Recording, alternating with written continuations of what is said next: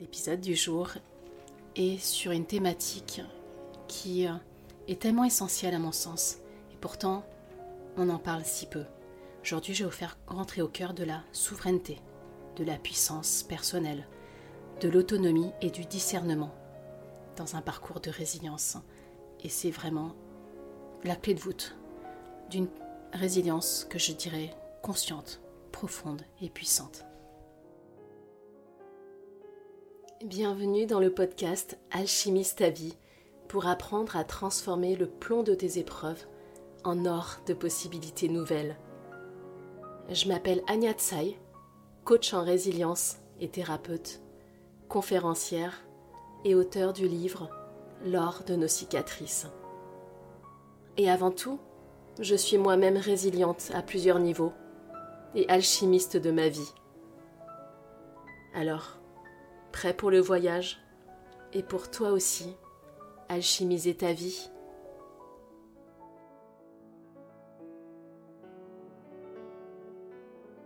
Alors, comment m'est venue en fait l'idée de ce live? C'était vraiment important pour moi. Je vais vous partager, à mon sens, en fait, les clés de euh, la souveraineté intérieure, c'est-à-dire que, chacun, chacune, vous puissiez retrouver les clés de votre royaume. Alors, moi, j'adore parler en métaphore. Si vous comprenez pas, n'hésitez pas à me dire. Alors, c'est un de mes langages. Hein. J'aime parler par image parce que je trouve que les métaphores, ça parle très euh, en profondeur à l'inconscient. J'ai eu l'idée de ce live parce que j'avoue qu'hier, j'étais euh, jusqu'à 3 heures du matin, je, je faisais des montages parce que j'ai des montages euh, de vidéos un petit peu en retard et euh, j'écoutais des parcours de d'alchimistes que j'ai eu l'honneur d'accompagner et ils expliquaient leur parcours de transformation. Et puis ce matin, bah, quelqu'un m'a écrit un message euh, je crois qu'il s'appelle Lily. J'ai dit merci si, si, elle est là ou si elle regardera en replay. Et elle m'expliquait par rapport à ma vidéo d'hier, ce qu'elle a entendu comme, comme message quand je partageais euh, euh, mon expérience chez euh, la kiné, le fait qu'on me contraigne dans des euh, mouvements, que j'ai vécu, mon corps l'a vécu comme des violences, et du coup j'étais en contraction. Et elle m'a apporté un éclairage très intéressant. Elle a dit ah ben dans ta vidéo je fais des parallèles en fait dans ce que tu dis, Anya, dans ce que tu transmets, j'entends aussi en fait que le fait que tu as posé euh, ton nom, j'ai dit à la kiné, bah, franchement, j'ai mal, aïe, aïe, ou attendez, stop, parce que j'ai vraiment mal et n'entendait pas euh, ma douleur, et me dire, mais ça me va pas du tout, c'est trop violent. Donc, elle continuait, elle m'a dit, mais euh, c'est comme si tu posais ton nom et qu'il n'était pas entendu. C'est peut-être en rapport aussi avec ton histoire et les violences que ça t'a suivi dans ton enfance. Et je dis, waouh, c'est vrai, j'avais pas fait le rapprochement et que mon corps, en fait, l'exprime quand c'est il y a une contraction et que c'est non et qu'on euh, l'écoute pas et que euh, j'ai beau dire non et qu'on n'entende pas, alors soit on n'écoute pas, soit on n'entend pas, soit je vais pas poser assez fort, peu importe. Et ça disait quelque chose très profondément en moi. Je dis ah ouais, mais ce commentaire, ça me fait faire un switch dans mes prises de conscience. Donc c'est vraiment important. Déjà les retours que vous me faites, gratitude. Moi je lis tous vos commentaires, je, je réponds. Voilà. Sauf j'ai oublié, n'hésitez pas à me relancer. Bonsoir Emmanuel. Et donc, en lisant ce commentaire et la prise de conscience qu'elle m'a permis, euh, Lily, je me dis, mais oui, c'est tellement important, euh, le consentement, de pouvoir s'affirmer, dire oui, euh, dire non. Euh, et euh, ça, ça fait partie, partie de mon chemin de résilience. J'avais vraiment envie de vous partager ça. Et je me dis, OK, j'ai compris le message, pourquoi mon corps, il me refait souffrir, pourquoi je j'expérimente encore bah, des chemins où je puisse vraiment faire preuve, moi, de d'assertivité, de pouvoir m'exprimer tout en respectant l'autre. Et là, je me dis, il y a quelque chose d'important que je vais poser par rapport, à tous les événements qui ont été vécus aussi euh, depuis plus de deux ans. Euh, par exemple, depuis le, Covid, comment les choses ont été euh, vécues par beaucoup de personnes que j'ai accompagnées, comment moi aussi j'ai perçu les choses.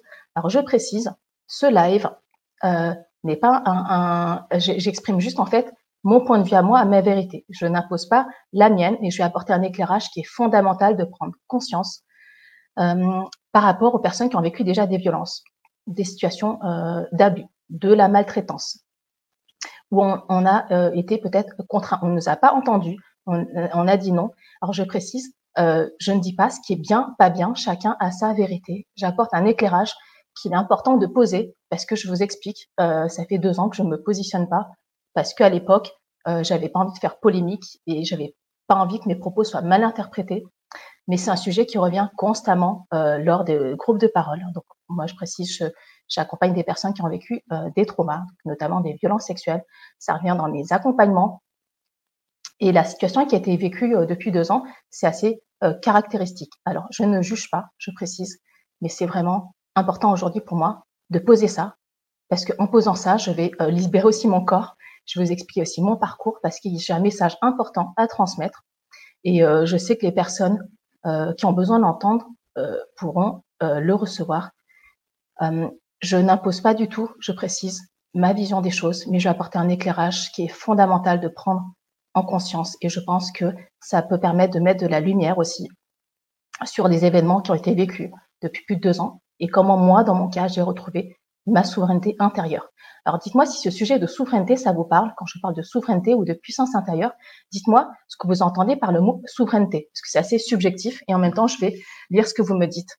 Alors, bonjour Stéphane. Ah, ben bonjour, merci, tu es là de la Réunion. Ah ben super, dites-moi d'où vous venez en même temps. Je suis ravie comme vous faites voyager. Stéphane, tu es de la Réunion. Moi, je suis retournée à Paris. Alors, euh, je regarde ce que vous me dites. Arnaud qui me dit, euh, c'est plutôt mental qui a tendance à me faire des problèmes pas forcément des souffrances, mais des moments d'inconfort. Tu te sens oppressé et sans en connaître la raison. merci. Et Marc, qui dit 50 ans de fibromyalgie. Merci aussi pour les partages. Je vais vous expliquer aussi, dans mon cas, comment j'ai réussi à libérer mon corps des euh, douleurs chroniques et des souffrances. J'étais dedans depuis six mois. Euh, et mon partage, je précise, c'est juste ma voix à moi, mais je vais donner des clés que euh, je pense que même la médecine classique ne peut pas euh, expliquer et comment il peut y avoir un autre chemin de guérison, parce que pour moi, la guérison euh, n'est pas juste la suppression des souffrances. La guérison, ça passe aussi par un état intérieur. voilà. Donc moi, c'est mon cheminement à moi. Je continue à faire.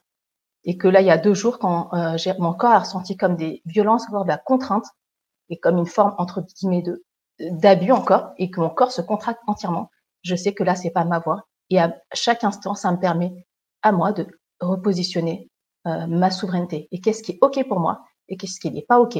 Qu'est-ce qui est bon pour moi parce que mon corps le sait. Et ça fait six mois, dans mon cas, j'ai pris six mois à comprendre. Ça fait six mois que je niais les messages de mon corps. Ça fait six mois que je, euh, je refoule, que j'ai pas envie d'entendre, que j'ai pas envie d'écouter. Et ça fait deux ans que je retiens une information. Euh, je pense que cet, cet éclairage serait important à poser. Voilà. Alors, bonjour Carole, bonjour Marie, et voilà. Euh, alors merci, on me partage, Carole, 45 ans de boulimie. Bah, merci pour euh, vos partages. Alors, à mon sens, en fait, les symptômes euh, du corps. Donc, Marc me parle de fibromyalgie, toi, tu me parles de boulimie. Moi, c'est une capsulite avec des douleurs chroniques. peu importe les, les symptômes, c'est juste le corps qui manifeste un message. Et je vais vous expliquer, parce que moi, j'ai compris et ce qui m'a permis de faire un switch dans euh, mon état d'esprit, comment j'ai supprimé aussi euh, les douleurs. Alors je précise, c'est pas en claquant des doigts que c'est tombé du ciel, c'est ce que j'ai transformé à l'intérieur de moi. C'est l'objet aussi des lives que je fais au quotidien. Je vous partage une clé, mais aujourd'hui, euh, j'avais envie de vous donner rendez-vous. C'est le seul live que j'ai mis un horaire 18 heures. Parce que je me dis là, j'ai pu, je, pourquoi je suis, je peux faire ce live? Je vais vous dire pourquoi je peux le faire et qu'avant j'étais pas prête à le faire. Parce qu'en faisant ce live, je vais aussi, on va dire, euh, m'exposer. Je rends visible. Je euh, libère une parole sur quelque chose que j'ai refoulé. J'ai compris que quand je fais ça, mon corps, euh, à un endroit du corps, je porte quelque chose et j'ai besoin de l'exprimer aujourd'hui parce que sinon mon corps, il s'exprime. Alors, merci de me, partager ce que c'est la souveraineté. Super. Partagez-moi et je vais vous donner aussi euh, mon point de vue et ma perception des événements euh, et comment j'ai retrouvé mon pouvoir personnel et comment j'ai libéré mon corps des souffrances avec des choix qui sont à, on va dire à l'opposé de ce que la médecine euh, me recommande. Et en même on m'a traité un peu de j'ai compris que c'est un peu inconsciente pour certaines personnes. Mais je veux dire quelque chose. Mon corps il sait ce qui est le mieux pour moi. Quand je parle en moi, je parle en mon nom. Mais quand je pense que si on connaît suffisamment bien son corps et qu'on sait décrypter les messages, ça peut vous permettre aussi vous-même d'écouter les messages de votre corps et de pouvoir vous libérer. La vie, à mon sens, c'est ça. C'est un chemin de libération. notre corps porte en lui des mémoires, des mémoires corporelles qui sont liées à euh, peut-être des euh, violences, peut-être des traumatismes, peut-être de la maltraitance, des abus. Euh, on porte aussi des mémoires qui sont d'ordre familial ou transgénérationnel. Dites-moi si ça vous parle. Alors je précise, c'est pas moi qui le dis, c'est l'épigénétique. Donc il y a des scientifiques qui l'ont prouvé. Il y a même une étude qui était très intéressante de survivants de la Shoah. Alors j'ai pas le nom de l'étude, mais j'avais lu que les personnes qui ont ont survécu à la Shoah portent en eux euh, dans leur gène le traumatisme sur cette génération. si j'ai bonne mémoire, cette génération. C'est-à-dire que c'est euh, pas moi qui le dis, c'est scientifiquement prouvé, c'est qu'on porte dans notre corps les traumas de aussi des générations passées. Dites-moi si ça vous parle ou pas ce que je vous dis. Et pourquoi aujourd'hui je fais ce live et pourquoi je suis prête aujourd'hui, je vais vous expliquer euh, pourquoi. Et qu'il y a un mois, il y a deux mois, il y a un an, j'étais vraiment pas prête à m'exposer. C'est parce que j'avais pas suffisamment travaillé sur moi pour me sentir en entière sécurité. Quand je vais vous partager euh, mon point de vue, je précise, c'est juste ma vérité à moi. Et voyez, ça résonne pour vous. Alors, ce que vous me dites, Marc me dit la souveraineté, c'est sa propre volonté. Merci. Stéphane qui me dit souveraineté, c'est affirmer sa direction personnelle. Merci. Euh, ce que l'on veut, ce qu'on choisit. Euh, Renate qui me dit bonjour, merci pour ce message qui va m'aider à retrouver ma souveraineté. Et alors, ce que me dit Carole qui me dit quand on refoule, ça s'imprime dans le corps. Tout à fait. Tout ce qui est refoulé s'imprime dans le corps. J'avais fait une vidéo, c'est ça qui a fait le plus de vues sur, euh, sur ma chaîne YouTube, sur la mémoire du corps. Hum, super. Alors, Marc qui me dit c'est ça. Euh, Il y a plein de messages, je vous lis. Voilà. Donc, vous me dites tout à fait, on parle de souveraineté, responsabilité. Euh, tout à fait, moi je trouve que c'est en lien. Souveraineté, c'est lié aussi à la notion de choix. Souveraineté, c'est lié aussi à la notion de d'avoir la liberté de choisir. Pour moi, c'est lié aussi à comment euh, retrouver sa, le pouvoir sur sa vie, sa puissance personnelle. Donc ça, c'est ma définition à moi. Souverain, c'est en fait, si vous voulez, moi, je suis souveraine en mon royaume. Je suis la reine de mon royaume intérieur. C'est-à-dire que moi seule, je détiens les clés. Je ne suis pas l'esclave de ma vie. Je ne suis pas euh, euh l'esclave des, autres non plus. Je suis souveraine. C'est-à-dire que j'ai une couronne, sauf que je je refusais de porter la couronne de mon royaume intérieur. Donc je parle en métaphore quand je parle de moi. En réalité, je m'adresse aussi à vous parce que si moi j'ai retrouvé ma souveraineté, en tout cas c'est en cours, on va dire, parce que j'ai pas la prétention de dire que mon chemin est abouti. La vie, c'est un chemin de libération, de dépouillement et de retour à soi. À mon sens, c'est ça. Et ce que le chemin que j'ai fait, pourquoi je vous partage ça, c'est que j'estime que tout le monde est en capacité de le faire. Et moi, pendant longtemps, j'ai cru que les autres personnes allaient détenir les secrets pour moi. Et ça, c'est un leurre et c'est une illusion. Et j'estime que depuis deux ans, avec euh, euh, la gestion de la crise du Covid, euh, les, on va dire, les directives compris le, gouvernement, beaucoup de personnes m'ont dit je me sens privée de ma liberté de choisir, je me sens, voilà, je me sens obligée de, de faire des, des choix, je me sens impuissant, impuissante. Et je vais vous poser mon point de vue. Et je comprends que beaucoup de personnes euh, ressentent ça, parce que même moi, je l'ai ressenti, et parfois c'est lié à juste la réactivation de blessures. Donc, je précise, moi j'ai des blessures euh, dans mon corps, on va dire, de, de mémoire d'abus, donc notamment de, de violence sexuelle et d'autres formes d'abus. Donc c'est vrai que quand on a une blessure d'abus, dites-moi si ça, vous avez déjà vécu aussi des situations où vous êtes senti abusé. Est-ce que euh, lors du Covid, vous avez l'impression qu'il y a des choses euh, voilà, qui sont réactivées J'ai remarqué que c'est fréquemment le cas. Beaucoup de personnes qui ont vécu de l'abus, notamment euh, physique, euh, notamment des violences sexuelles, ça a réactivé en eux ces blessures-là. Et je, vais vous dire pourquoi j'étais pas prête à faire ce live avant, parce que je me dis, voilà, je vais dire quelque chose qui n'est peut-être politiquement pas euh, correct. Et j'avais, à l'époque, peut-être, je n'étais pas prête de m'exposer de cette façon, parce que si je me dis, je je vais dire ça, je ne sais pas comment ça sera interprété. Euh, je risque de mettre en visibilité et que les gens l'interprètent mal. Peut-être qu'on va mal, on va euh, me détester, on va me rejeter, euh, on va ne plus m'aimer, on va me mettre des sales commentaires, on va me juger. Vous savez quoi aujourd'hui? Je, je, je m'en fous parce que je suis au-dessus de ça maintenant. Mais à l'époque, ça comptait pour moi. Je veux dire, surtout, il faut pas qu'on me dise des trucs. Oh, d'accord, je sais pas comment je vais le prendre si on fait des critiques et on va me juger de ce que je vais dire et tout, euh, ou si c'est vraiment politiquement pas correct. Et comment je vais faire Et euh, voilà, ça c'est mon euh, mental qui parle et, mon ego aussi. Mais aujourd'hui, j'ai tellement travaillé sur moi, je me suis dépouillée de conditionnement, de croyances, de programmation interne qui fait qu'aujourd'hui, je ne me sens pas du tout en insécurité de poser ma voix et ma vision et euh, des blessures que ça peut réactiver chez les personnes et comment moi j'ai trouvé la clé. Alors, je vais regarder ce que vous me dites. Il y a beaucoup, de messages. Alors, euh. Ok, merci. On me dit je, je suis inspirante. Euh, ok, alors voilà, il y a beaucoup de messages. Je répondrai au fur et à mesure aux questions. Je vais déjà poser ma question. Alors aujourd'hui, je suis prête à faire ce live parce que ce matin, on va dire, j'ai reçu l'intuition.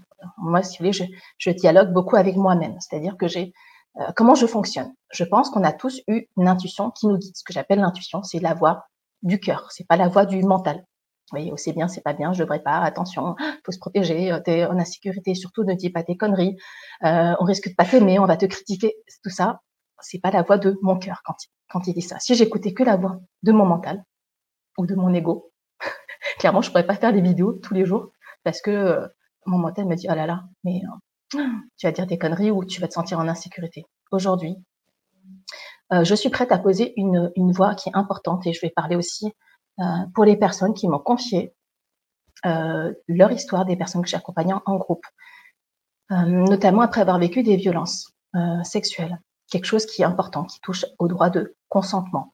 Et moi, il y a deux jours, quand on, on fait des contraintes sur mon corps et quand je dis non et ça me fait mal et stop, si on ne m'entend pas mon nom et si on continue, ça va toucher, dans mon cas, mon droit de consentement. Comment euh, j'ai vécu ça euh, de l'intérieur et comment j'ai transformé. je précise que euh, l'effet en soi, voilà, le fait qu'il y ait le Covid, c'est factuel, il y a le virus, on ne peut rien y faire. Après, il y a eu des mesures qui ont été prises, et puis il fallait mettre des masques, et puis il fallait, on était confinés, puis il fallait peut-être une autorisation pour sortir. Puis après, on nous a proposé d'être vaccinés.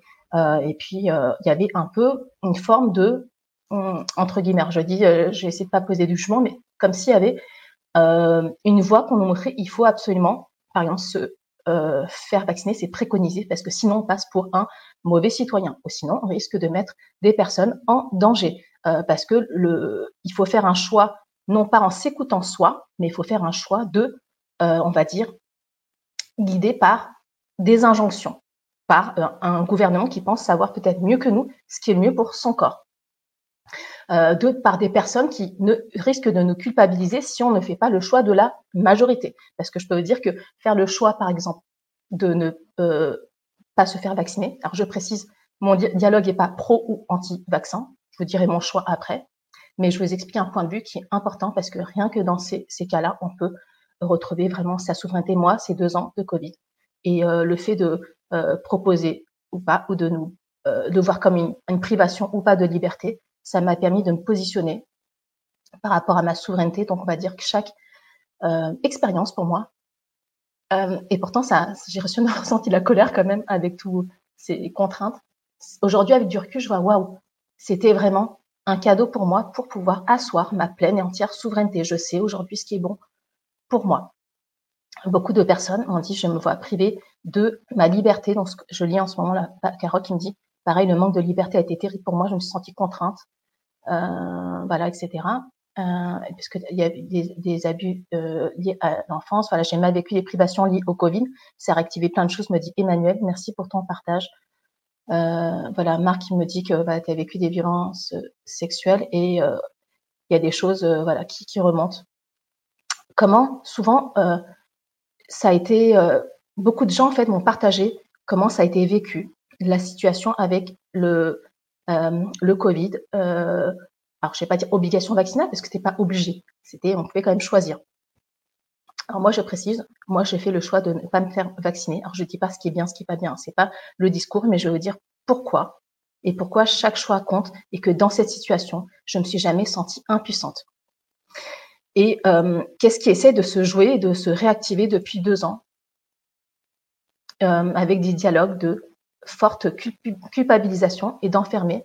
J'estime depuis deux ans qu'on, euh, quand je dis on, je dis une personne en particulier, mais on va dire que c'est euh, un, un, égrégore. Ou, on, en fait, ce que je vois, c'est que on essaye de nous limiter dans notre toute puissance, c'est-à-dire que avec tous ces ces lois qui sont passées, euh, ce qu'on nous montre dans les médias, etc., à chaque fois, c'est une occasion de nous couper de notre pouvoir d'agir. C'est-à-dire qu'il y a un système euh, que je ressens comme un peu de, euh, de contrainte, d'obligation, comme si on se sent soumis, comme si on se sent impuissant. Et quand on a vécu notamment des violences, et comme des violences sexuelles, ça réactive beaucoup la mémoire d'abus.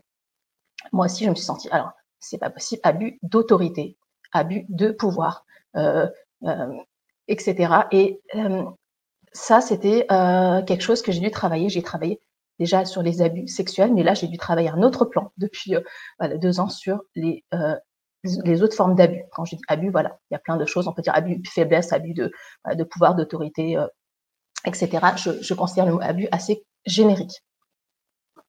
Quand on se, on se sent abusé, eh ben, c'est que on se place en tant que victime des événements. Alors, il y a un discours vraiment euh, qui pour moi, c'est pas du tout tolérable, c'est pas ok de d'accuser des gens de chercher des boucs émissaires parce que c'est à, cause des, je sais pas, des euh, non vaccinés qu'on on en est encore là. J'ai entendu, hein, voilà, euh, à cause de toi, de toi, parce que on m'a dit, tu te rends compte, à cause de personnes comme toi, il y a des gens qui sont hospitalisés et tout.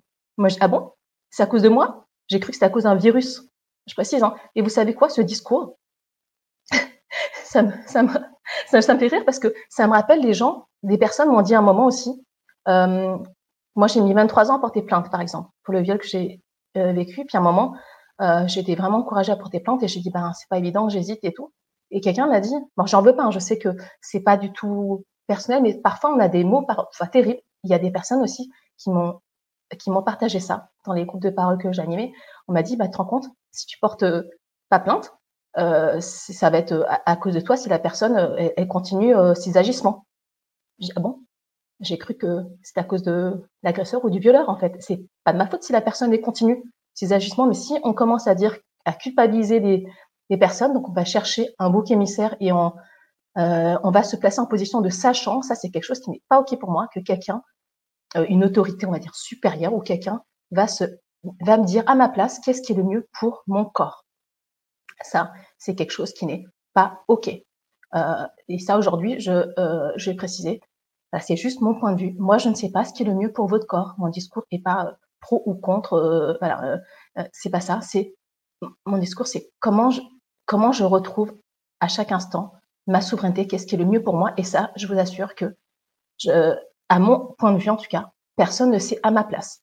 Euh, ni le gouvernement, ni le président, ni aucune autre personne, ni le médecin ne sait ce qui est le mieux pour moi, pour mon corps en fait.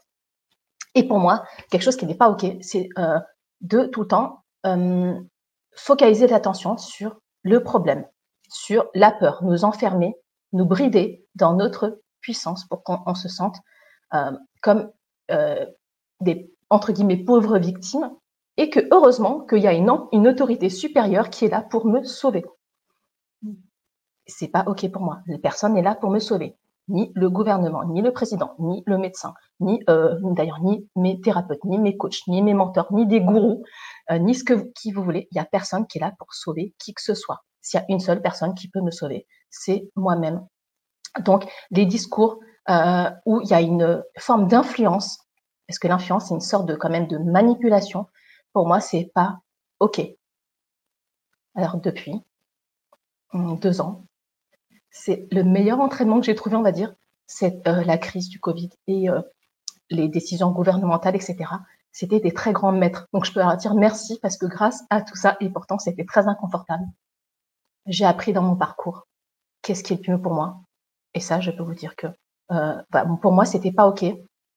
Je vais vous expliquer mon point de vue et ce que beaucoup de personnes m'ont relaté dans leur parcours quand on a vécu des traumas comme des violences sexuelles. Des personnes m'ont dit le fait que j'ai été niée dans mon droit de consentement quand j'ai subi par exemple un viol, de l'inceste, euh, des violences sexuelles, etc. J'ai pas pu dire non, j'ai pas pu dire euh, stop, j'ai pas pu réagir parfois parce que j'étais en état de sidération. Euh, j'étais vraiment figée et euh, j'ai été abusée. Et parfois les gens culpabilisent pendant des années, voire des dizaines d'années, bah, je me sens euh, coupable, j'ai pas pu réagir, c'est ma faute, si j'avais fait autrement, etc., etc. Donc déjà, je précise, quand on a été victime, c'est euh, pas de la faute, euh, c'est ni la responsabilité ni la faute de la victime.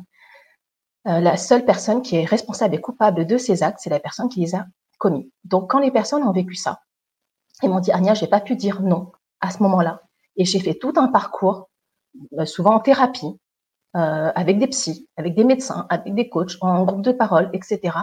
Et j'ai fait tout un chemin où aujourd'hui, je peux poser un nom, je peux affirmer, euh, voilà, ce qui est OK pour moi, ce qui n'est pas OK. Et ben quand on, me dit, euh, voilà, il faut euh, obligatoirement te faire vacciner, par exemple, ou c'est comme ça, et que tu n'as pas le choix, les personnes beaucoup m'ont dit, j'ai toute ma blessure d'abus qui remonte parce que je me sens abusée à nouveau, parce qu'aujourd'hui, je peux voilà, dire non, disposer de mon corps, et c'est comme si là, on m'impose je mets le terme avec des pincettes, mais c'est comme ça qu'on euh, beaucoup m'ont partagé comme une sorte de entre guillemets pénétration forcée de ben, d'une aiguille dans mon corps. Et ça, c'est pas possible. Ça a beaucoup de colère, beaucoup d'angoisse. J'ai accompagné beaucoup de personnes euh, qui avaient euh, vécu bah, tout leur, blessure d'abus est remontée.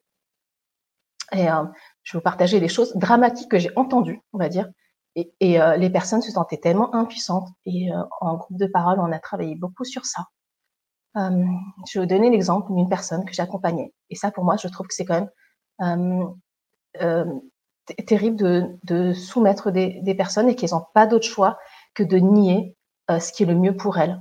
Euh, je ne suis pas là pour juger, mais je posais des, euh, des exemples qui sont avérés. J'ai une personne que j'accompagne en groupe de parole. Il s'avère qu'elle est en situation de, handicap. elle a un logement social, voilà, qui est donné par la mairie et pour garder son logement social, la mairie euh, lui a imposé de se faire vacciner, tandis que c'était euh, pas son choix. Et euh, en fait, on a pleuré pendant les groupes parce qu'elle m'a dit, bah, je voulais pas. Et ça réactive tellement de la blessure d'abus. Et qu'on, mais je n'ai pas d'autre choix, Que de, sinon je me retrouve à la rue. Donc j'ai fait un choix qui est euh, à l'encontre de ce que mon corps voudrait et que je suis en contraction et que j'ai subi ça comme des violences. Le fait de euh, qu'on m'impose entre guillemets l'injection euh, parce qu'elle a fait le choix de garder son logement si son nom elle se retrouvait à la rue. Et pour moi, c'est quelque chose qui n'est pas tolérable dans mon monde à moi, on va dire.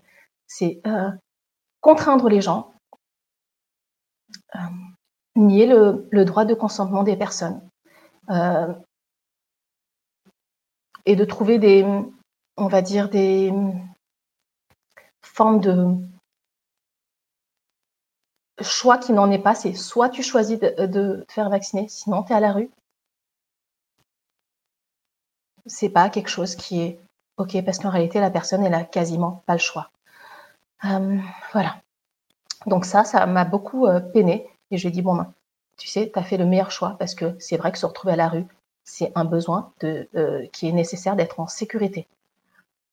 Donc, euh, si on se retrouve à la rue et qu'on n'a pas de logement, etc., ben, s'il fallait faire un choix, tu as fait le meilleur choix, mais je peux comprendre que ça réactive des blessures. Et il y a beaucoup de blessures comme ça qui sont réactivées. Une autre personne qui m'a dit qu'elle est des professionnels médicales, groupe de parole, et euh, elle a fait le choix aussi de, de ne pas se faire vacciner parce que, pareil, c'est euh, un ressenti comme de l'abus, quelque chose qui euh, est nié dans son droit de consentement, comme si, voilà, ça réactive euh, beaucoup, beaucoup ces blessures d'abus et de violences euh, vécues dans le corps. Elle a fait le choix de, de, ne pas, euh, de ne pas continuer, on va dire, sa profession, de mettre en suspens, en attendant des jours meilleurs. Donc, bah, je partageais juste cette parenthèse parce que la situation depuis deux ans réactive parfois beaucoup, beaucoup de, blessures. Et moi-même, j'ai vécu aussi, on va dire, comme de, la colère et de l'injustice, mais euh, comment ça, ils ne peuvent pas savoir ce qui est mieux pour moi, etc. Donc moi, j'ai fait un choix qui est le mien.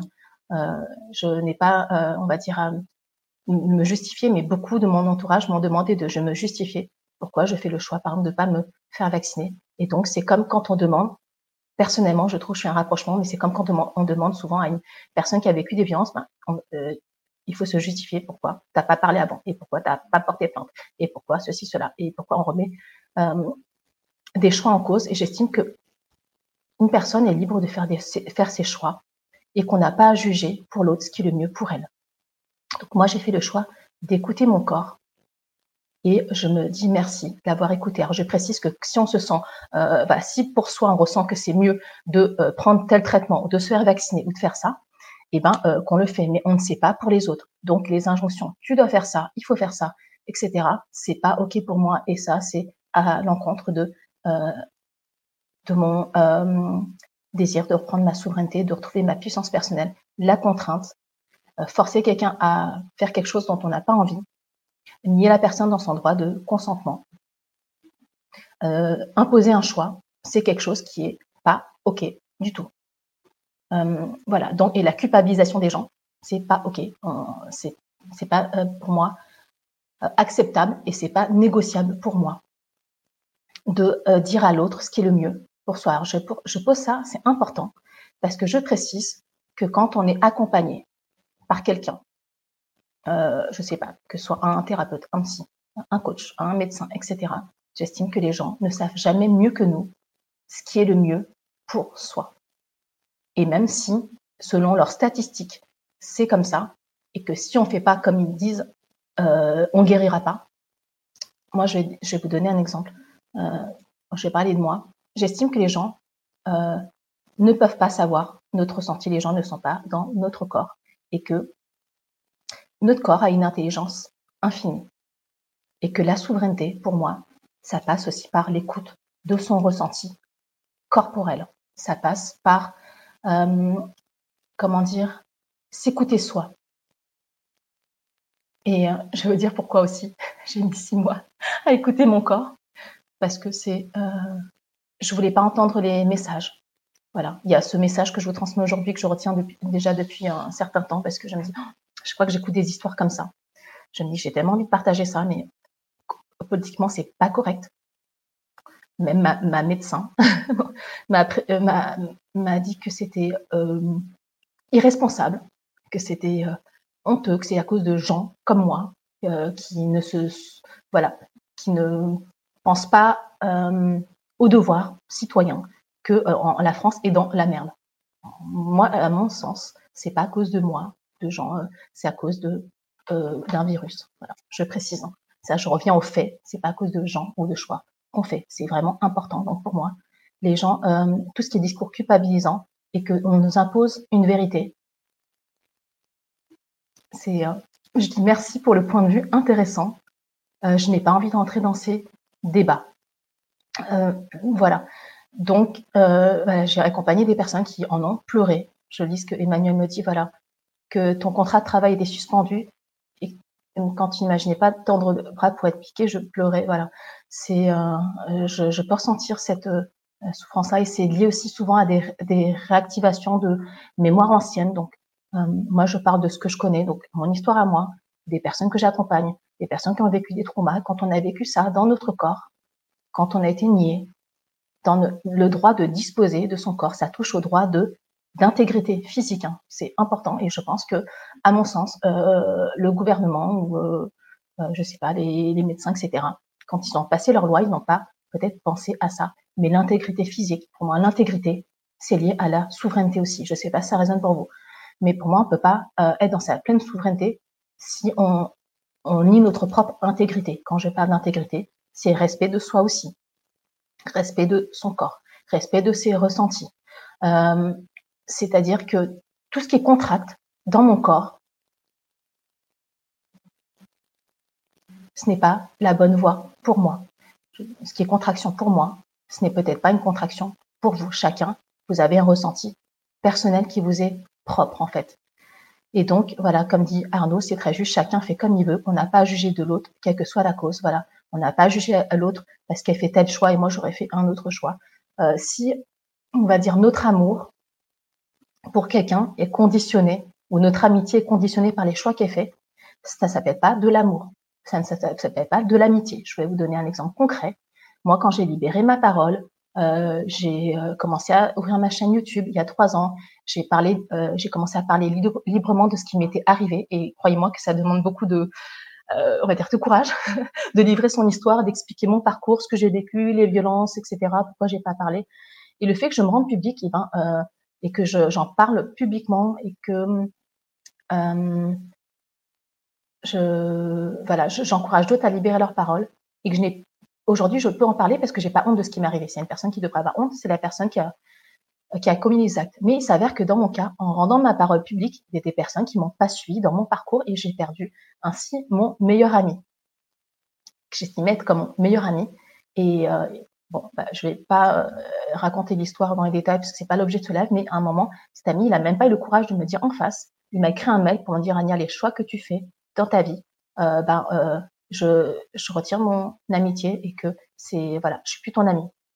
Euh, donc pour moi, alors sur le coup, je me dis c'était très dur, j'en ai pleuré de perdre son meilleur ami.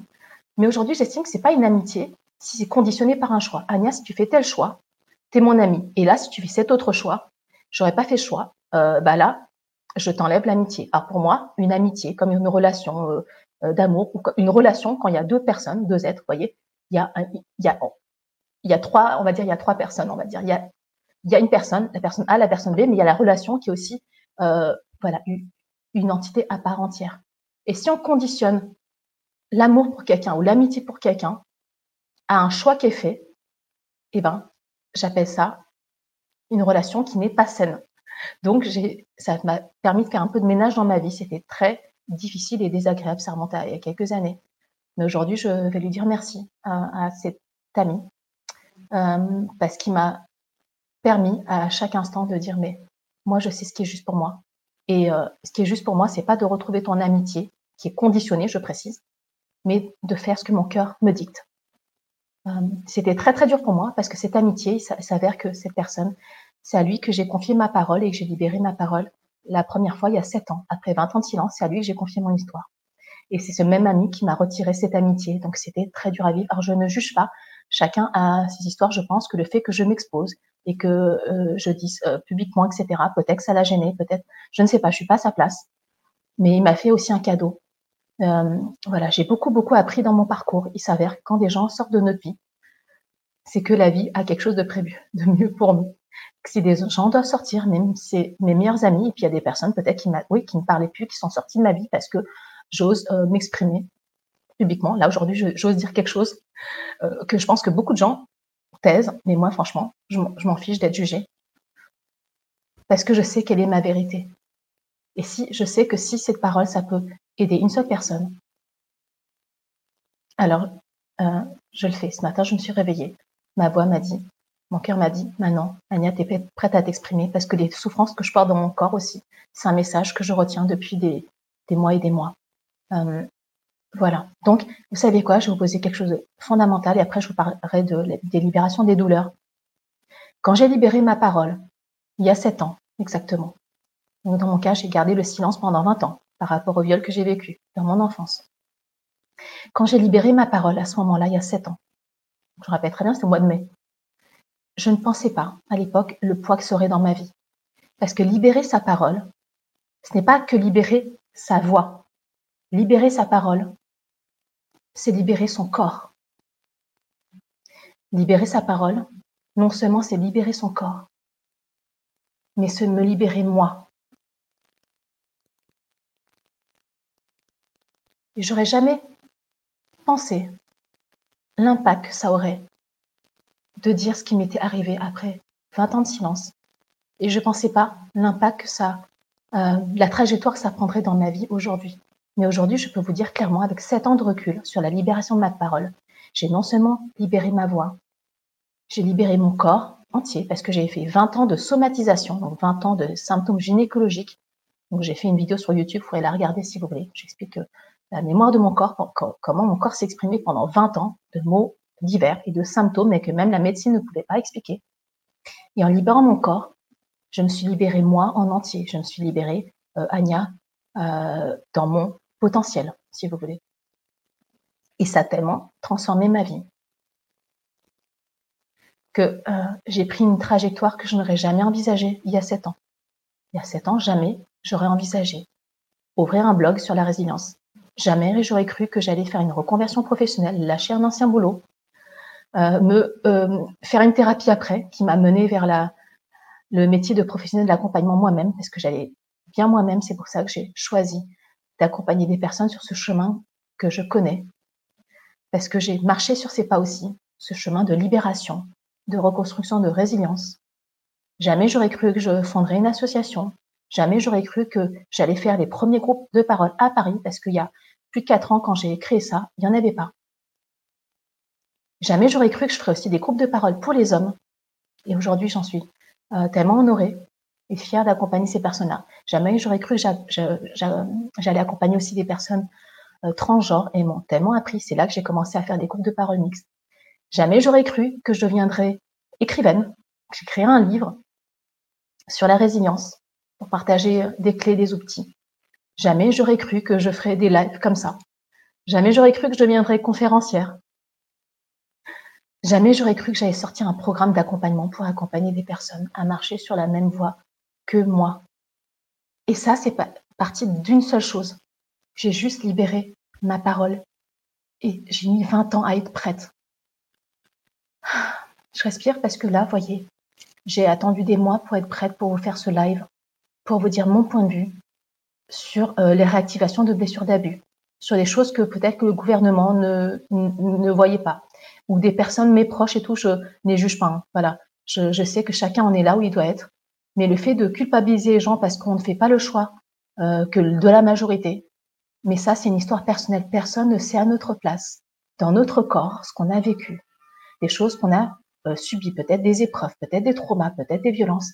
Alors, si personne n'a porté ça, ces mémoires dans notre corps, n'a euh, vécu parfois des tsunamis émotionnels, parfois des dépressions, des, euh, vraiment des, des nuits noires de l'âme, j'appelle ça comme ça. Alors, qui peut savoir pour nous ce qui est le mieux pour soi? Qui peut juger ce qui est bon, ce qui est pas bon pour nous? Ben Moi, je dis personne ne peut savoir pour moi. Et pas même un président de la République. Même si j'ai beaucoup de respect pour les gens qui dirigent notre pays, parce que je sais que ça ne doit pas être facile. J'aimerais pas être à leur place. Mais euh, un gouvernement ne sait pas non plus ce qui est mieux pour moi. Et même mon médecin ne sait pas ce qui est mieux pour moi. Et même mes parents que j'adore qui n'ont pas fait ce choix comme moi. Et dans ma famille, il s'avère que tout le monde est vacciné des deux côtés. Je suis la seule. Mais j'assume entièrement mon choix. Non pas que je suis anti-vax ou pro-vax, mais moi, je suis pro-souveraineté. Je suis pour mon libre arbitre, mon choix, qu'est-ce qui est le mieux pour moi par rapport à mon histoire. Je sais, j'ai écouté mon corps, qu'est-ce que j'accepte et qu'est-ce que j'accepte pas? J'ai rien contre les euh, euh, vaccins ou euh, j'ai rien contre ça. Mais moi, je suis pour je ne veux pas lutter contre quelque chose, je suis pour le respect de soi, pour retrouver ma puissance personnelle et à aucun moment je, ne me sens victime. À aucun moment je me suis sentie privée de mes libertés parce que je n'avais pas de passe sanitaire ou de passe vaccinal. Oui, c'est vrai que je ne pouvais pas aller au spectacle ou au cinéma. Il y a des voyages que je ne euh, pouvais pas faire. Aujourd'hui, ma famille, par exemple, mes enfants, mon ex-mari sont tous au Canada. Il y a des voyages que je ne peux pas faire parce que je n'ai pas de euh, passe, par exemple. J'ai ma cousine qui est aux États-Unis. Elle me dit, pas serait cool que tu reviennes. J'adorerais, mais je ne peux pas voyager parce que je n'ai pas de passe. Mais c'est pas grave, je me sens pas victime. Je précise, j'ai le choix. Je choisis. Et si je choisis, eh ben, j'ai ma pleine et entière souveraineté. Pour moi, c'est lié à une notion de choix. Si je me vois comme impuissante, je me vois parce que pauvre de moi, euh, je suis victime des lois et du gouvernement et du Covid et du pass et de ceci et de cela. Là, je perds toute ma puissance, je perds toute ma souveraineté et je deviens impuissante. Je n'ai jamais été impuissante parce que le fait que j'ai pu poser un choix, qui est le choix de ma propre souveraineté, de ma liberté de choisir, la liberté de disposer de mon corps, de qu'est-ce qui est le mieux pour moi, parce que laisser une aiguille me pénétrer sans que j'en sois, euh, sans que je sois consentante pour moi, c'est une forme d'abus que je ressens ainsi. Hein. Je précise que c'est ma perception des choses. Et aujourd'hui, je peux dire un non ferme et catégorique. Non, aujourd'hui, je refuse toute forme d'abus. Je refuse toute forme de violence. Je refuse toute forme de chantage et de euh, d'influence ou de d'abus de pouvoir. Et non, c'est non. Non, c'est pas euh, oui peut-être ou euh, d'accord, je fais le choix parce que j'ai euh, je fais un choix par peur ou parce que je veux pas perdre ma liberté, bah pour moi, je trouve que si on doit montrer un passe, en quoi on est libre de montrer, et si on doit montrer qu'on a plus de droits que quelqu'un d'autre, on n'est pas libre. Si on doit montrer un passe-droit, un faire-valoir, moi, j'appelle pas ça être libre, j'appelle ça être enchaîné. Moi, je suis libre si j'ai rien à montrer à personne, parce que je peux choisir de faire autrement, de consommer autrement, de voyager autrement. Et c'est pour ça que j'ai voyagé en France et j'ai fait des merveilleux voyages. Mais je peux choisir de faire autrement parce que je m'adapte et l'être humain a des capacités d'adaptation et de résilience considérables. À aucun moment, je n'étais pas souveraine de ma vie parce qu'à tout moment, je pouvais choisir. Et si un jour je fais un autre choix, parce que je trouve que peut-être c'est mieux pour moi euh, de me faire vacciner, parce que je trouve que finalement, après réflexion, euh, c'est ok pour moi et que c'est le choix qui est mieux, et eh ben je, suis libre de faire un autre choix. Moi, je suis pas pour ou contre quelque chose, mais je suis pour écouter la vie en moi et qu'est-ce que la vie me dit, qu'est-ce que mon corps me dit, et qu'est-ce que qu'est-ce qui est ok, qu'est-ce qui n'est pas ok pour moi, et je vais plus faire des choix dans ma vie par peur, mais je vais faire des choix par respect de moi. Je fais des choix désormais par amour. Je fais des choix pour la liberté d'être qui je suis. Et je n'ai pas à me justifier des choix que je fais. J'ai pas besoin d'être aimé ou d'être approuvé dans mes choix. Voilà. Et ça, c'est vraiment fondamental parce que être souverain, c'est d'assumer aussi ses choix. Et que, peu importe ce que me disent les autres, ça ne me fera pas dériver de ma trajectoire. Je ne peux pas dire à d'autres personnes, par exemple, qui ont vécu des violences sexuelles, souvent les gens me disent en, en accompagnement individuel ou en groupe de parole, est-ce que Anya, je dois porter plainte? Est-ce que je dois faire ça? Est-ce que je dois euh, dire à ma famille? Je dis, écoute, je ne sais pas pour toi, parce que je ne vis pas euh, à ta place, je n'ai pas vécu ce que tu as vécu, j'ai vécu aussi des, traumas, mais pour toi, je ne peux pas choisir. Parce que si je choisis pour quelqu'un, j'estime que la personne, n'est pas toute puissante. J'estime que la personne, elle attend quelqu'un euh, qui va lui donner la réponse et qui va se placer en mode sauveur. Et je ne suis pas cette personne-là. Si vous cherchez quelqu'un qui vous sauve, sachez que je ne serai pas cette personne-là. Des personnes qui veulent se faire accompagner, qui voudraient que je leur donne des réponses et que je sois là pour les sauver, les guérir, je ne suis pas cette personne-là. Parce qu'une personne, si elle se place en sauveur, en guérisseur ou en position de je sais le mieux pour toi ce que tu dois faire, ce n'est pas quelqu'un qui encourage à la souveraineté. C'est quelqu'un qui encourage à la dépendance. Et ça, une voie de dépendance, j'ai expérimenté. C'est pas OK pour moi. Je vais de poser ça. Dites-moi si ça vous parle, ce que je vous dis. Moi, j'encourage à la pleine, entière autonomie. J'encourage à prendre la responsabilité de ses choix. Et un choix n'est pas figé. Si aujourd'hui on fait ce choix, et si on marque que ça ne me convient pas, je peux faire un autre choix. Et je vais vous dire, il y a des choix que j'ai posés et je pense que peut-être des gens n'auraient pas fait ces mêmes choix, mais que même, euh, je vais vous donner un exemple concret, et que même dans cet exemple-là, aujourd'hui, je, je vais le dire parce qu'à l'époque, j'aurais pas osé le dire parce que je me serais sentie un peu euh, bête, on va dire, et euh, qu'on me dise Anya est stupide et tout. Aujourd'hui, je m'en fous, j'ai pas peur qu'on me juge. Je vous donne un exemple concret. Moi, depuis quatre ans, je me forme énormément. Donc, les formations des. Euh, j'ai dû dépenser, franchement, depuis quatre ans, j'ai dû calculer près de 80 000 euros ou un truc comme ça, ou presque 100 000 euros de, formation, de coaching, de mentoring. Je, je prends des, des mentoring aussi. Je me fais coacher par des personnes qui ont marché sur cette voie. Donc, franchement, j'en ai pour des sommes colossales. Euh, voilà, c'est des économies depuis euh, plus de 20 ans euh, que j'économise. Donc moi, je m'offre pas des sacs de luxe, ni de voitures, ni des voyages dans des endroits paradisiaques. Moi, l'argent, je l'investis dans des formations et des coachings et du mentorat. J'ai investi dans une formation début d'année. Voilà, et vous allez comprendre pourquoi mon corps, il me fait souffrir depuis six mois. J'ai fait une formation, euh, j'ai fait une immersion, et suite à une immersion avec un, formateur, il a euh, proposé un programme d'accompagnement sur un an, donc un coach et un mentor, pour apprendre, pour m'apprendre, on va dire, à être, euh, à savoir, on va dire entre guillemets, vendre mes offres, parce que j'ai remarqué que j'étais pas très forte, forte pour le marketing. Ouais, euh, le marketing, moi, ça me gonfle. Je, je, voilà, je faisais des des webinaires, j'oublie d'envoyer les replays ou des fois j'oublie de parler de mon offre. Bref, moi je suis pas forcément, je sors du monde du bénévolat.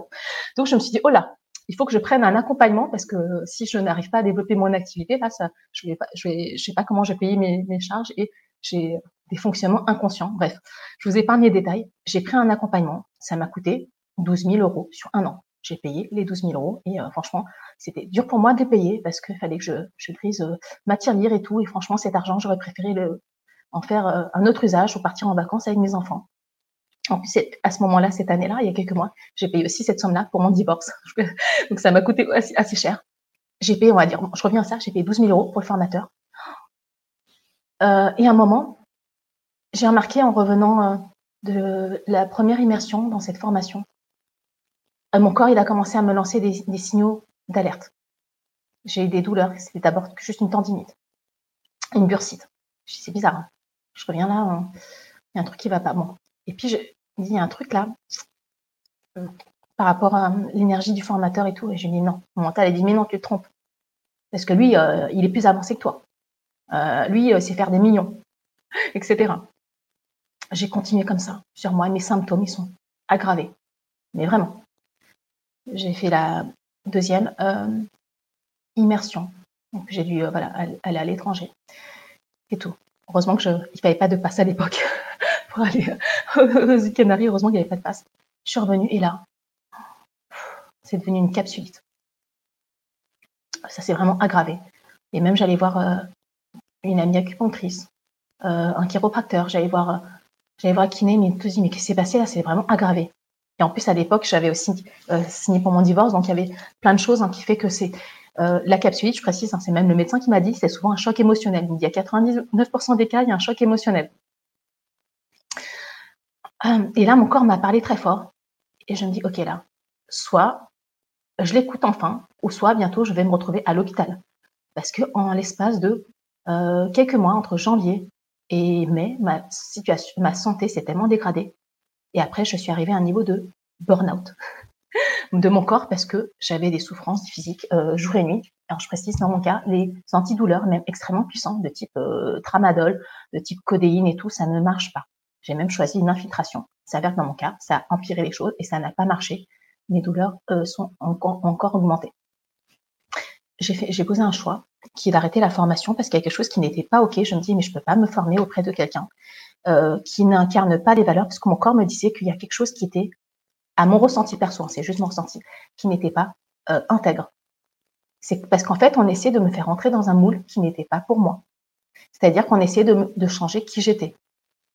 Et il y a quelque chose qui m'a fait partir, c'est parce que euh, le, formateur, à un moment, a dit quelque chose.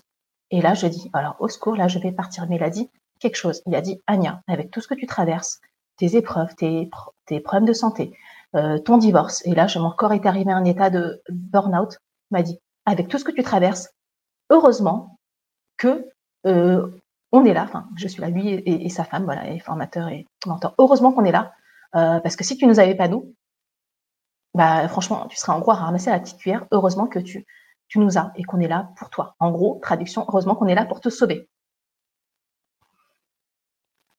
Ça, c'est la goutte d'eau qui a fait déborder le vase qui m'a dit, OK, là, je, vais partir. Parce que combien vaut euh, ma souveraineté? Combien vaut mon intégrité? Est-ce que ça vaut pas plus que les 12 000 euros que j'ai investi Parce que clairement, je me suis dit, non, mais je peux pas partir, j'ai payé 12 000, c'est beaucoup d'argent, c'est vraiment des économies euh, de plusieurs années, et puis j'ai des choses à apprendre. Mais là, je me dis, mais je vais pas apprendre quelque chose auprès de quelqu'un qui en réalité n'a rien à m'apprendre. Parce que là, c'est pas OK pour moi de me faire rentrer dans un schéma de dépendance, qu'on se place en tant que sauveur et qu'on me dise, euh, voilà, heureusement que je suis là, en gros, pour te sauver. Là, c'est pas, pas du tout OK pour moi. C'est pas comme ça que j'accompagne les gens. C'est pas mes valeurs à moi. J'encourage à l'autonomie, à la responsabilisation. J'encourage les gens à euh, la liberté de, choix et que si on se positionne en sauveur, et qu'on a la réponse pour nous, et on dit heureusement que tu m'as. Moi, franchement, si je peux me permettre de donner un conseil, au secours, euh, parce que personne n'est là pour nous sauver. Alors moi, cette expérience, je ne me pose pas en victime parce que j'aurais pu demander bon, est-ce que tu peux me rembourser euh, les huit mois que j'ai pas consommé tout non, je vais rien demander. Je vais partir avec ma dignité la tête haute. Parce que là, moi, euh, euh, c'est pas possible pour moi, donc je, je, je, pars. Et franchement, cette expérience, croyez-moi, ça vaut plus cher que les 12 000 euros que j'ai investis. Alors clairement, c'est vrai que je préférais garder cet argent. Ça m'aurait permis de payer, euh, euh, voilà, mon loyer, etc. Mais j'ai appris en l'espace de quatre mois. J'ai dit franchement, merci. J'ai appris beaucoup, beaucoup. J'ai passé à un autre niveau de, un palier de conscience. Pour moi, c'est, euh, j'ai plus besoin. En fait, je vais prendre une autre voie et je te remercie pour tout ce que j'ai appris auprès de toi. mais je vais prendre un autre chemin. Et j'ai beaucoup d'amour, de gratitude, je te souhaite bonne continuation, mais je vais pas continuer à suivre la formation. Pour moi, il y a quelque chose qui n'est pas OK. Il n'y a jamais personne qui sait pour nous ce qui est le mieux. Si on se passe en sauveur, si on essaie de nous changer fondamentalement qui on est, et si on dit heureusement que tu m'as, parce que franchement, euh, voilà. Et puis bientôt, euh, t'inquiète pas parce que je vais, je vais t'apprendre des techniques et crois-moi que euh, voilà, ton mindset de pauvre, on m'a dit ça, ta conscience de pauvreté, ton mindset, on va changer parce que tu vas, je vais te faire upgrader à la nouvelle identité de Anya et tout, qui a pas ce mindset-là et nanana. Alors j'ai au secours là, c'est pas possible. Moi, je veux pas rentrer dans des moules. On va pas me changer qui je suis. Et mon corps, ça fait six, mois qu'il me criait en fait, plusieurs mois qu'il me criait. Intégrité. On me dit, aïe, j'ai mal à mon intégrité. j'ai mal. En plus, il s'avère que voilà, euh, comme le formateur a vu que je commençais à, à me changer et à partir, il, euh, il, m'a fait un, on va dire un cadeau que j'ai ressenti comme un cadeau un peu empoisonné. Euh, et moi, je me suis dit non, c'est mon ressenti. Bon, je vais pas faire les détails, mais je me suis dit moi, on, on, m'achète pas. Moi, hors de question, on, on ne m'achète pas. Euh, il a voulu m'upgrader sur un autre une autre chose, parce que j'avais des doutes hein, sur sa pratique. Et là, je dit non, je pars. Je vais même pas demander de remboursement. Mais moi, Anya, on ne m'achète pas. Euh, c'est, je ne suis pas à vendre. C'est pas possible pour moi. Donc voilà, je pose ça. C'est important parce que là, je vous dis, moi, j'aurais pu m'économiser les six mois de douleur si j'avais compris ça avant. Mais c'est pas grave. J'ai appris. Donc, on va dire que j'ai appris un peu par la souffrance, par de l'argent qui sort. Mais je peux vous dire, euh, j'ai un cadeau caché derrière parce que l'apprentissage que j'en ai fait, je peux le transmettre.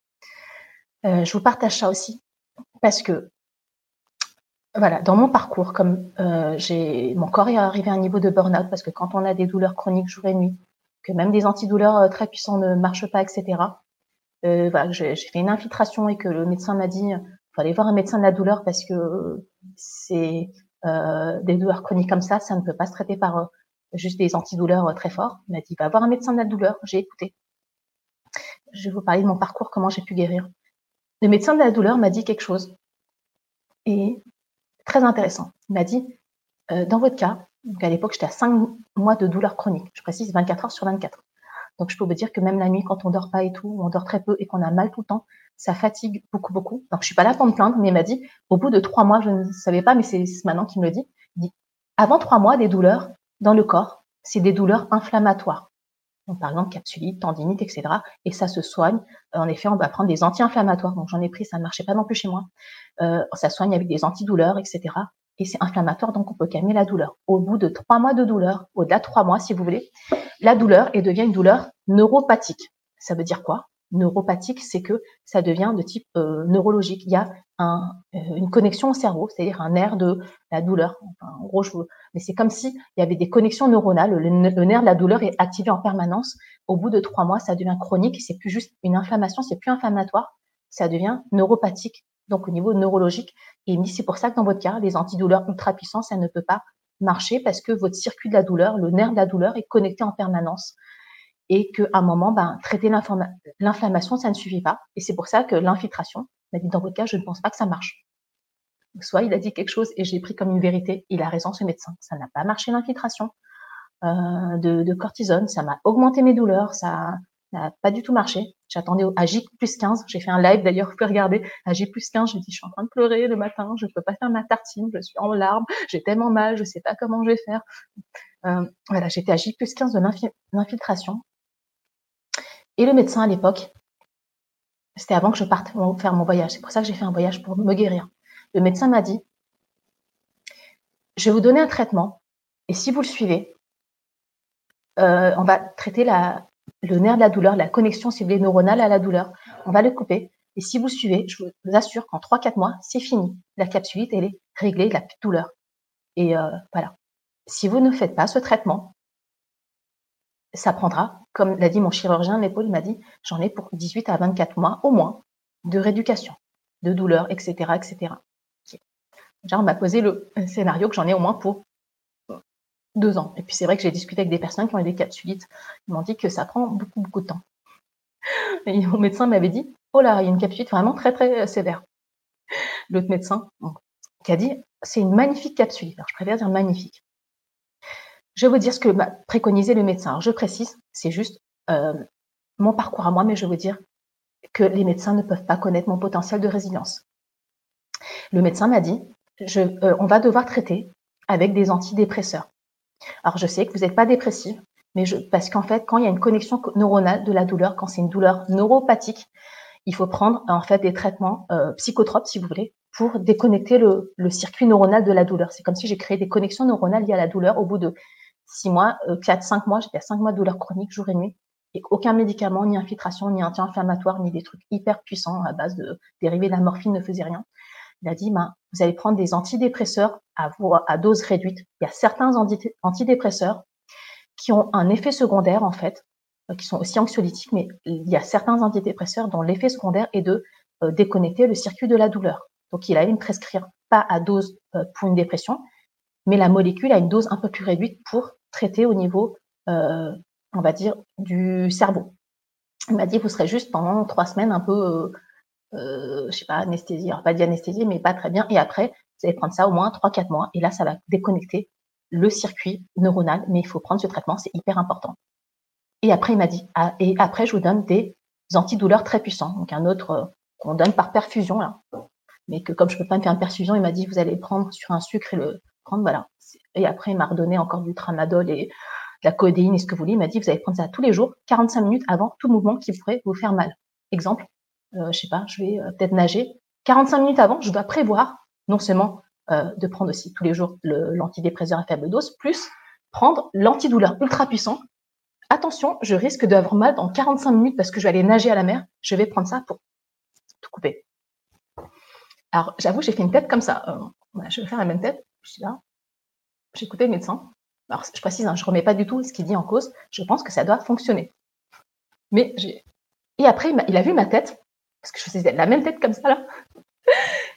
Et il m'a dit euh, Mais euh, vous comprenez, madame, ce que je vous dis, parce que c'est euh, vraiment important là. J'ai l'impression que vous ne comprenez pas l'importance de ce que je vous dis, parce que c'est vraiment pour votre santé. Donc là, je vous dis en quatre mois, c'est fini, votre capsulite.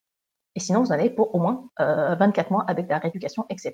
et les infiltrations. Et puis, ça va pas marcher parce que votre circuit euh, de la douleur est euh, en fait au niveau neurologique. Et là, ça a la raison, le médecin. Ça, je sais que c'est tout à fait au niveau du cerveau. Je dis, OK, d'accord. Euh, oui, j'entends. c'est intéressant. bon, j'ai pris l'ordonnance pour lui faire plaisir, mais il a bien vu que j'étais très sceptique. Il a dit, non, mais je crois que vous ne comprenez pas l'importance du traitement et après, vous faites ce que vous voulez, mais vraiment, euh, si c'était moi, je, entre 18 euh, ou 24 mois, euh, voire plus de souffrance. Et moi, je vous propose un traitement en gros miracle en 3-4 mois avec l'antidépresseur à faible dose plus les antidouleurs à prendre tous les jours par anticipation. C'est fini. Et c'est l'histoire ancienne. Qu'est-ce que j'ai fait? J'ai pris l'ordonnance. Et après, le lendemain, je suis partie à mon voyage. C'est le voyage que je vous partage en live tous les jours. L'ordonnance, je l'ai gardée dans mon sac quand même. J'ai rien fait de ce que le médecin a dit. J'ai pas pris les antidépresseurs à, faible dose qu'il m'a prescrit. J'ai pas non plus pris euh, les antidouleurs. Parce qu'à un moment, croyez-moi que j'allais prendre les antidouleurs. Quand il y a quelques semaines encore, quand je faisais les premiers lives, j'étais en train de pleurer le matin parce que j'arrivais même pas à couper du pain ou à tenir mon bras. J'ai juste acheté les antidouleurs, mais j'ai refusé de. À la pharmacie, j'ai dit vous me donnez tous les antidouleurs, vous me donnez pas l'antidépresseur s'il vous plaît. Euh. J'ai pris les boîtes d'antidouleurs pour me rassurer avant de partir à ma retraite spirituelle. J'avais les boîtes, ça m'a rassuré. J'ai pris aucun des comprimés. J'ai rien fait de ce qu'il m'a dit. Alors je dis pas qu'il faut faire comme moi, je précise, mais je veux dire comment. J'ai déconnecté le circuit de la douleur. Le médecin m'a dit quelque chose. Il m'a dit, OK, c'est une douleur qui est neuropathique. Ça, elle a raison. Mais moi, je veux dire quelque chose. Ça veut dire que c'est moi qui ai créé ce circuit dans mon cerveau. J'ai créé le circuit de la douleur. Parce qu'au bout de plus de trois mois de douleur chronique, c'est qu'on crée des connexions neuronales. Ça, je sais parce que je suis aussi praticienne en, PNL. Euh, je fais aussi l'hypnose et moi, ça me passionne l'inconscient. J'ai OK, ça, sur ça, elle a raison. C'est une douleur qui est du type euh, neuropathique, c'est au niveau de mon cerveau. C'est ça qu'il faut que je travaille. Donc, il a raison que des antidouleurs classiques ou des infiltrations ou des anti-inflammatoires, ça va pas marcher parce que ça peut pas calmer une douleur de type inflammatoire si le, nerf de la douleur est d'autant activé. Donc je me suis dit, mais si j'étais capable de créer ce circuit neuronal de la douleur, ben, je suis capable de déprogrammer ça et je suis capable de créer un autre circuit, celui de la guérison. Et je dis, le médecin, c'est très intéressant son point de vue parce qu'il me propose une solution de facilité. Donc je précise, c'est pas bien ou mal de prendre euh, les voilà ces médicaments. C'est que moi, dans mon corps, quand il m'a dit ça, je veux dire comment je savais que c'était la bonne solution pour moi. Il m'a dit ça, mon corps, il s'est contracté partout. Et je dis ok, ça fait déjà six mois que j'écoutais pas mon corps avant. Quand il me disait euh, avec le formateur, euh, il y a un truc qui est pas intègre et j'essaie en impression de me, on m'entretient dans un schéma de dépendance, on essaie de me sauver. J'ai pas écouté mon corps et ça m'a créé ces douleurs. J'ai dit là, je vais écouter mon corps qui me dit contraction égale non. Donc, je n'ai pas, euh, voilà. J'ai écouté mon corps, je me dis c'est pas pour moi, mais je vais quand même prendre l'ordonnance au cas où je ne suis pas fermée, si vraiment je suis dans la souffrance extrême. Alors, je précise, hein, vraiment, si j'étais dans la souffrance extrême, je précise que si vraiment j'avais une dépression et que vraiment j'avais besoin de médicaments, je pense que j'aurais pris. Mais là, il me donnait des antidépresseurs pour l'effet secondaire, pour couper la douleur. Même si c'est à faible dose. Et pour moi, je me dis, ah non, c'est pas OK pour moi parce que le médecin, il ne sait pas quelque chose. Il ne connaît pas mon parcours. Il ne sait pas que je suis aussi, euh, je suis moi-même euh, coach en résilience. Il ne sait pas que je suis thérapeute. Il ne sait pas que j'ai moi-même les ressources en moi pour me guérir parce que j'ai un parcours de résilience qui fait que je connais mon potentiel de résilience. Et le médecin, il ne sait pas ça. Il n'est pas à ma place. Et il n'est pas là pour me sauver. Mais il m'a donné une clé de compréhension que la douleur, ça se passe là. Et là, je lui dis merci. Et comme la douleur, elle se passe là, eh bien, vous savez quoi? Je dis, mais la guérison, ça se passe là aussi. La guérison, ça va pas se passer juste en prenant des comprimés pour arrêter la douleur. L'arrêt de la douleur, c'est pas la guérison pour moi. C'est juste une manifestation physique. Ok, j'ai plus de douleur, mais je vais encore euh, me rééduquer.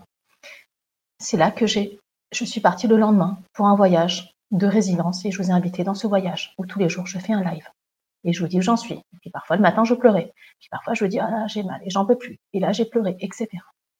Là ça fait le 31e jour, mais ça fait déjà quelques semaines euh, que je peux vous dire j'ai déconnecté, j'ai débranché le circuit neuronal de la douleur. J'ai non pas parce que euh, c'est pas que j'ai prié tous les jours que c'est tombé du ciel, c'est pas comme ça que ça se passe.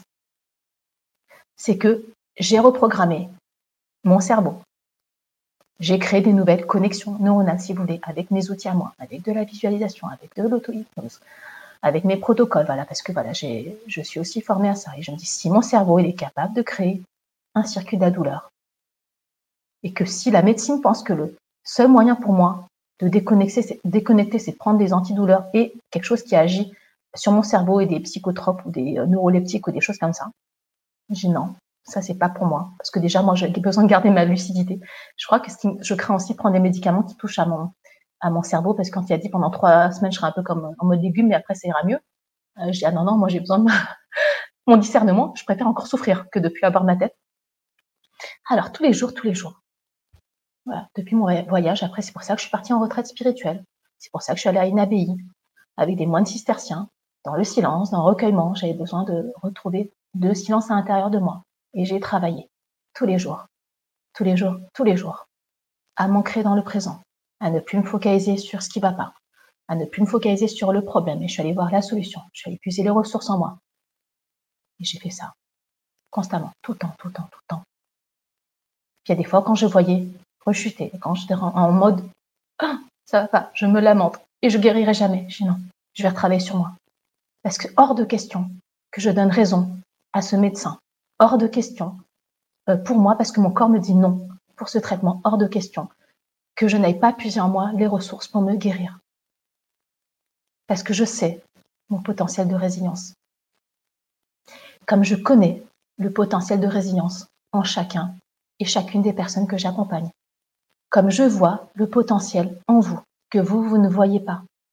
Parce que si mon corps est capable de créer la maladie, parce que je n'ai pas écouté ce que mon corps exprimait, vous ne pensez pas que mon corps, il est capable de créer la guérison? La guérison commence tout d'abord par ce qu'il y a dans mon cerveau, mon état d'esprit. Est-ce que je me vois comme impuissante? Est-ce que je me vois comme victime? Est-ce que je me vois comme euh, je ne peux pas agir sur ma vie? Ou est-ce que je me vois comme entièrement souveraine? Ou est-ce que je me vois comme la toute-puissance? Est-ce que je me vois comme ayant la possibilité de choisir ce qui est le mieux pour moi et de me guérir avec mes propres outils? Parce que mon corps me dit ça. Alors j'ai fait le choix de mon cœur et de mon corps. Je me suis, je me suis, j'ai arrêté de me voir comme victime de symptômes, de douleurs, de maladies, victime d'un peut-être euh, de l'éthique du formateur parce que je ne trouvais pas éthique. éthique. J'ai cessé de me voir comme victime euh, du gouvernement et du Covid et euh, des passes et ceci. Non, je ne suis pas victime à jamais dans ma vie. Je n'étais victime. Été victime un moment factuellement parce que j'ai vécu euh, voilà des faits qui s'appellent un viol, mais ça c'était juste une seconde dans ma vie. Et après cela, hors de question de rester victime parce que si je reste victime, je perds ma souveraineté. Si je me vois comme victime, je ne suis, je me vois pas comme toute puissante. Je ne retrouve pas mon pouvoir personnel. Alors non, je ne suis pas victime et je refuse d'être dépendante d'un médicament pour me soigner parce que pour moi, à mon sens, ce que la médecine euh, ignore sans doute, peut-être certains médecins ne voient pas, c'est que la guérison, ce n'est pas juste la suppression d'un symptôme. La guérison, avant tout, ça commence par un état d'esprit. La guérison, c'est comment je me perçois. Est-ce que je me vois comme victime de symptômes de la maladie, d'un divorce, d'un burn-out, du Covid, de OK, je pourrais me lamenter. Et c'est pas cool. C'est vrai, ce que j'ai traversé, c'est très désagréable, c'est difficile, mais je suis pas là pour me lamenter. Où est-ce que je me vois comme tellement puissante dans ma vie Je me vois comme la reine de mon royaume intérieur. Et seul moi, je détiens les clés. Et quand moi, j'ai pris des formations comme ça à droite, à gauche depuis des années, et quand j'ai remis cette somme-là à mon formateur, croyez-moi que ça me faisait du mal, hein, en fait, ça représente que 1000 euros par mois, on va dire ça sur un an, mais bon, 12 000. Mais je n'ai jamais demandé de remboursement parce que sinon je me place comme victime. Je dis ah oui mais là je trouve que t'es pas éthique, etc. Alors je demande le remboursement. Non, c'est que j'ai fait j'ai fait un choix et j'ai remarqué que ce choix ne me convenait pas. Mais vous savez quoi?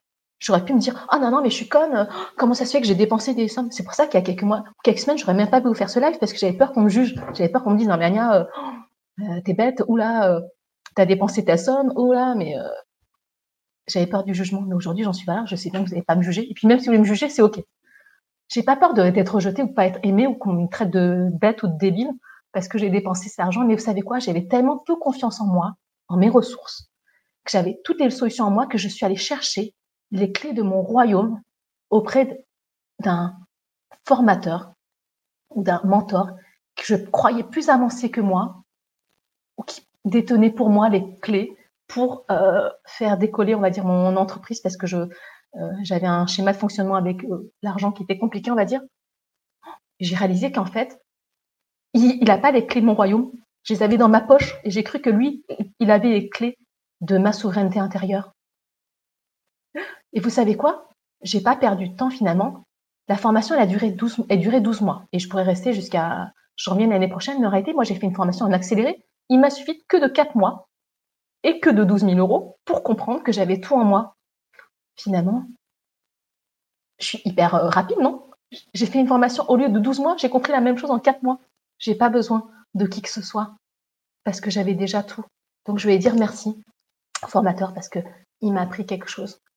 Que moi, l'intégrité, que l'éthique, que la souveraineté, que redonner la pleine et entière autonomie aux gens, que d'encourager chaque personne à poser les choix qu'elle désire et ne pas culpabiliser les gens et ne pas se placer en sauveur.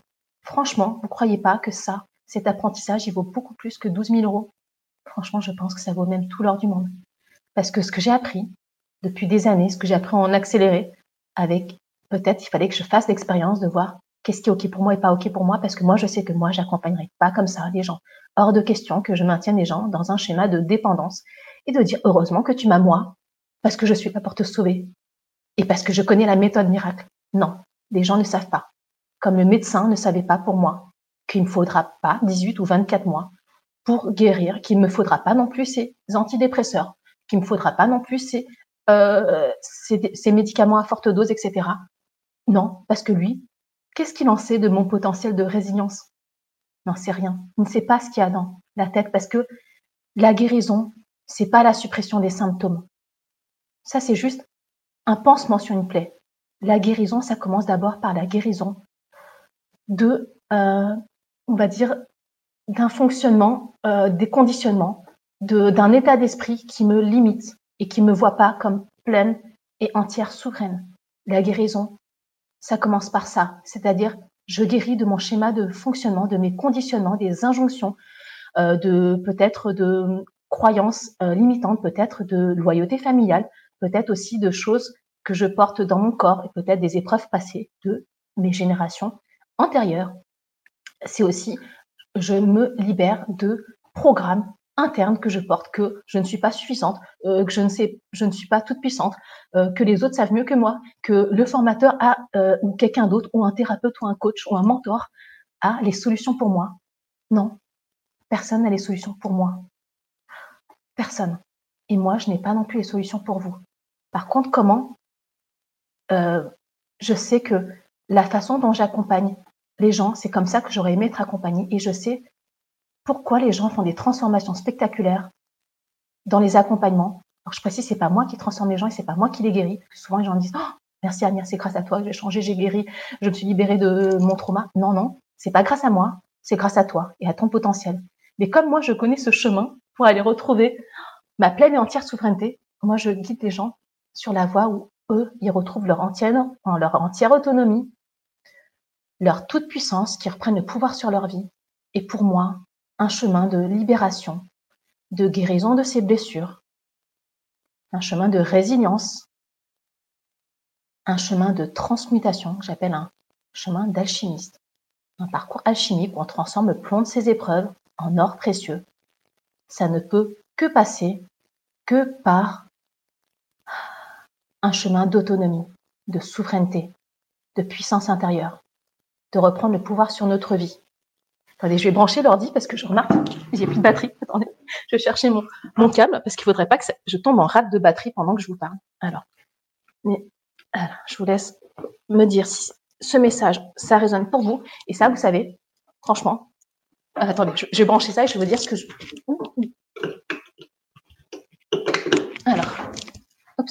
Je reviens.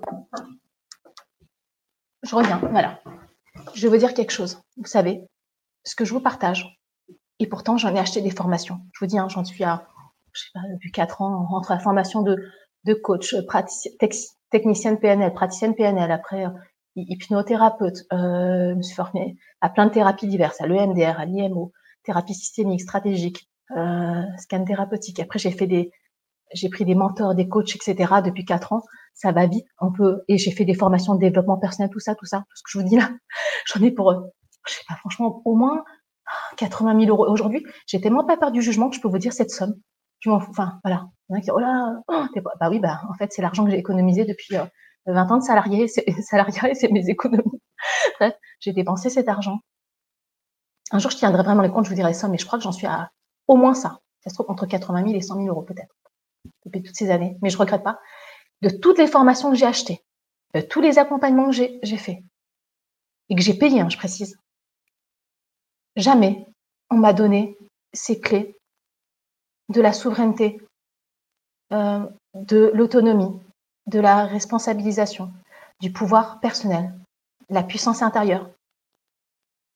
On ne me les a pas données. Même en, en payant, j'ai pas eu accès à ces infos. Et je l'ai appris par mon propre parcours.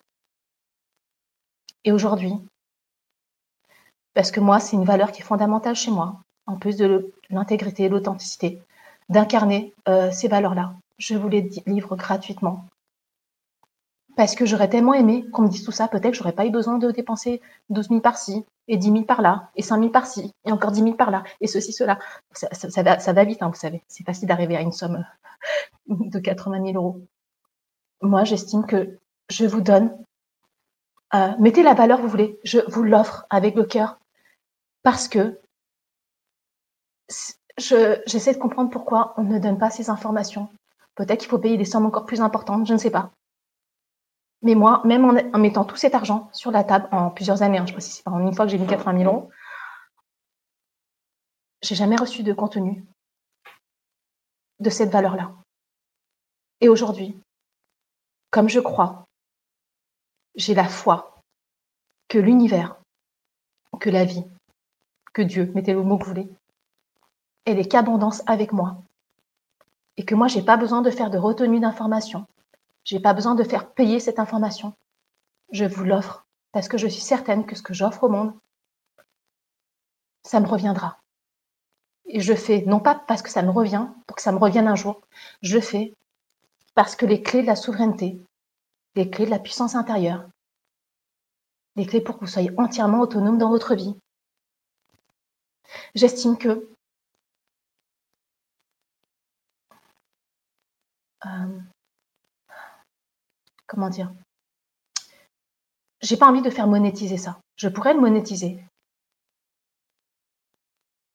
Mais je sais qu'il y a des gens qui viendront avec moi dans le voyage que je propose plus tard. Voilà.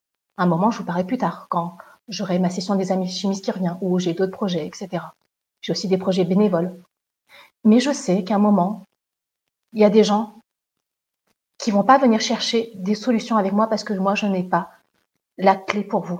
Parce que c'est vous qui avez les clés de votre royaume. Mais les gens qui embarquent avec moi dans une aventure, c'est parce que je fais le voyage avec eux et que ça résonne pour eux. Mais je précise, euh, les gens, j'estime qu'ils viennent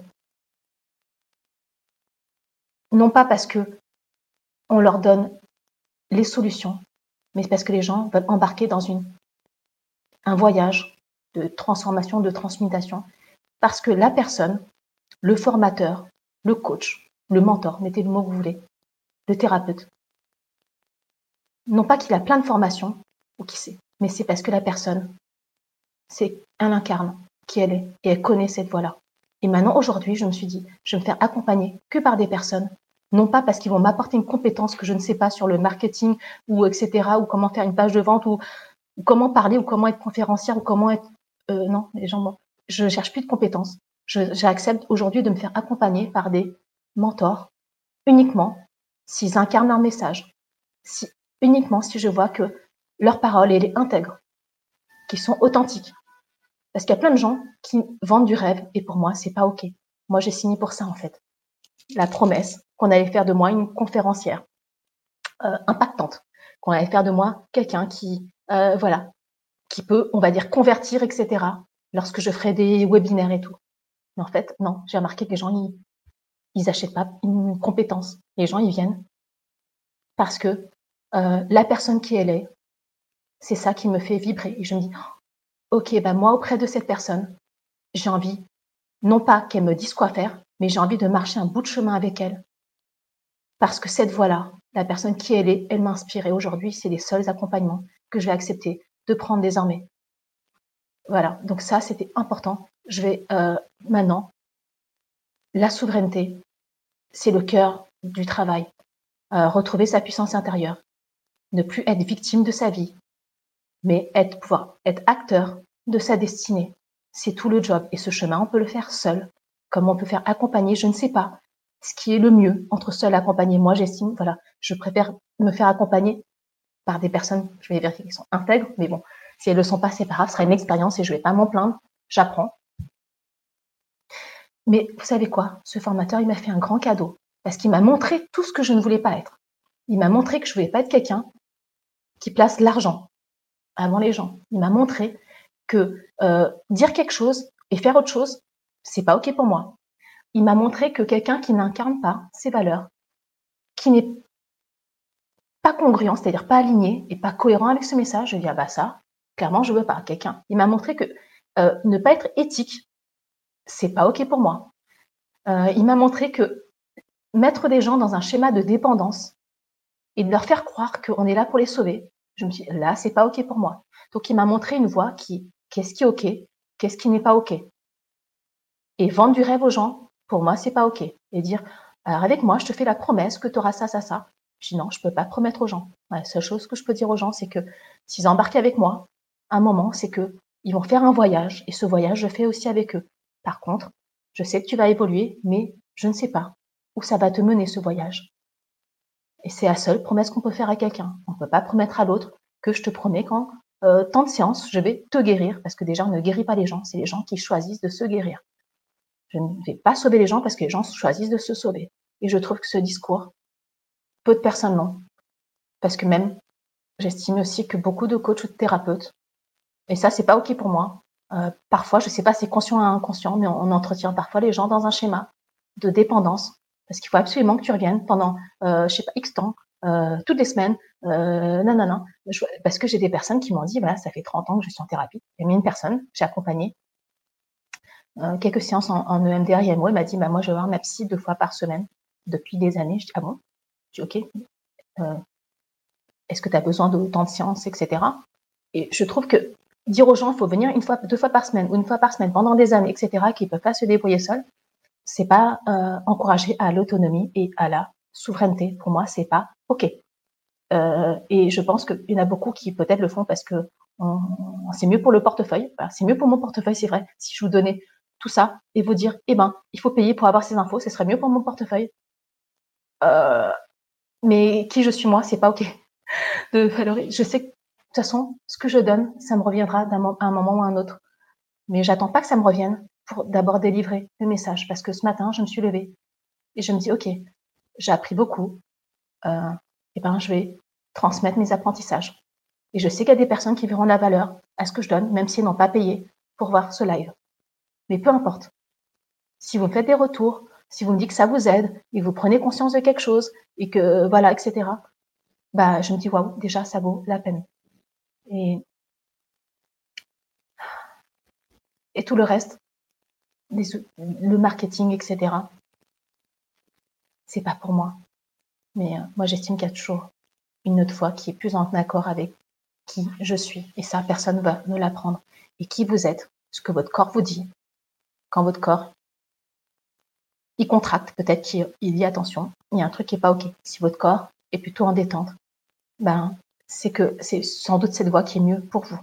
Et moi, je me serais économisé, je pense, un chemin et de l'argent si j'avais écouté mon corps qui se contractait pour savoir si euh, c'était ma voix ou pas. Mais euh, c'est pas grave, il fallait que je l'apprenne comme ça. Parce que maintenant que j'ai compris à quel point mon corps est intelligent et qui me parle et qui peut me créer des, des souffrances et des douleurs, mais à quel point il est résilient mon corps et à quel point il est intelligent et que j'ai toutes les ressources en moi et que non, il ne faut pas les antidépresseurs, il ne faut pas tous les médicaments. Et peut-être que ça m'aurait aidé, mais peut-être pas. Mais j'ai fait un choix qui dit je vais faire autrement et je peux vous dire aujourd'hui, la guérison, c'est pas une destination.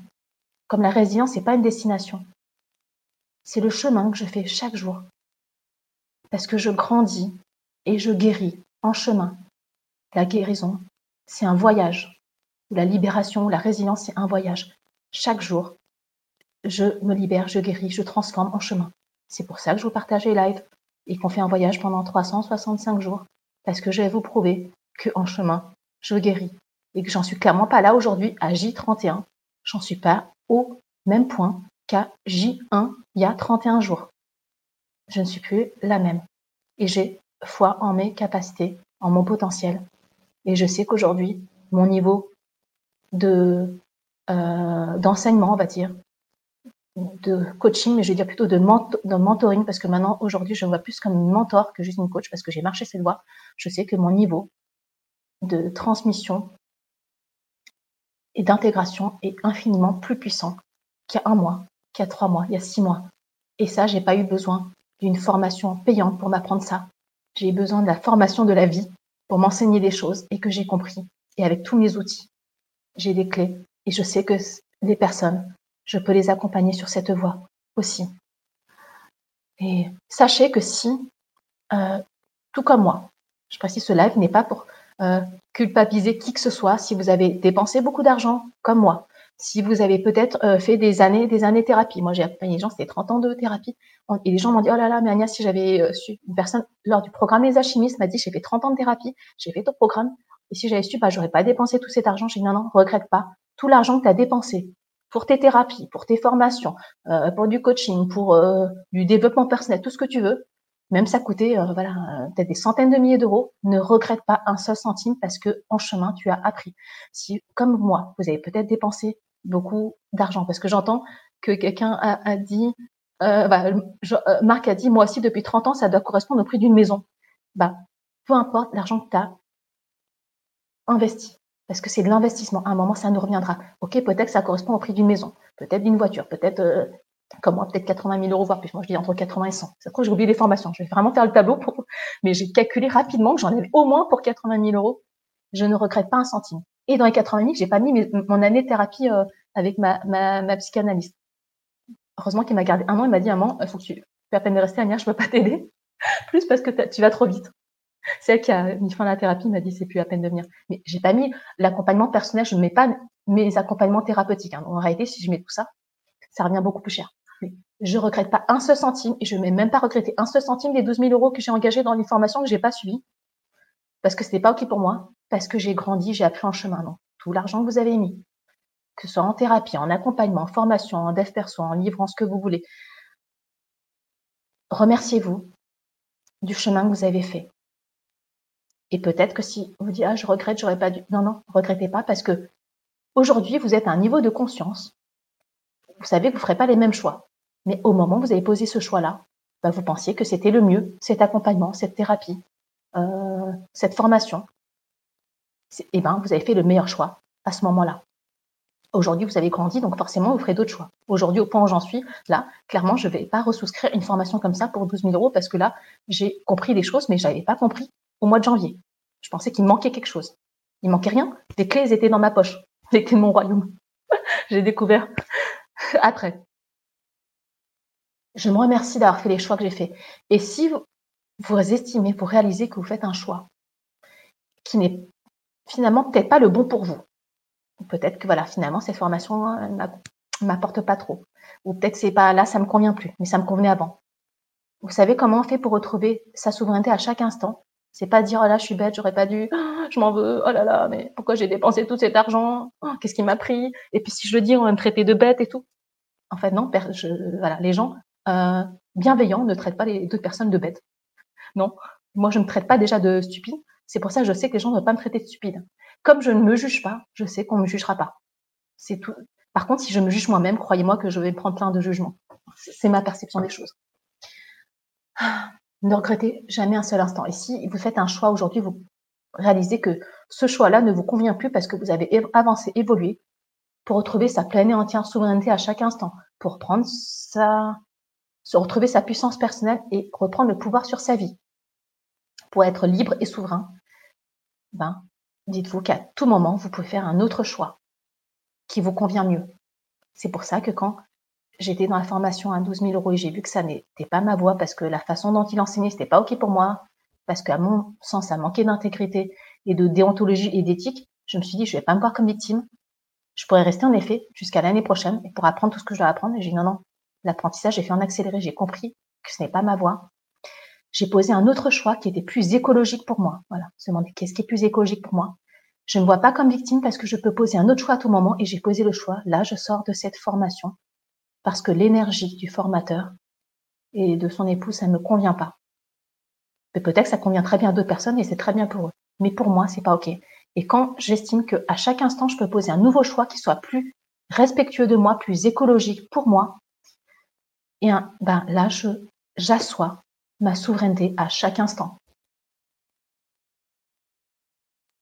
c'est ainsi qu'on retrouve les clés de son royaume, en prenant conscience qu'à chaque moment, je peux faire un nouveau choix qui soit le meilleur pour moi. Et c'est pas parce que j'ai fait un choix qu'il est fermé.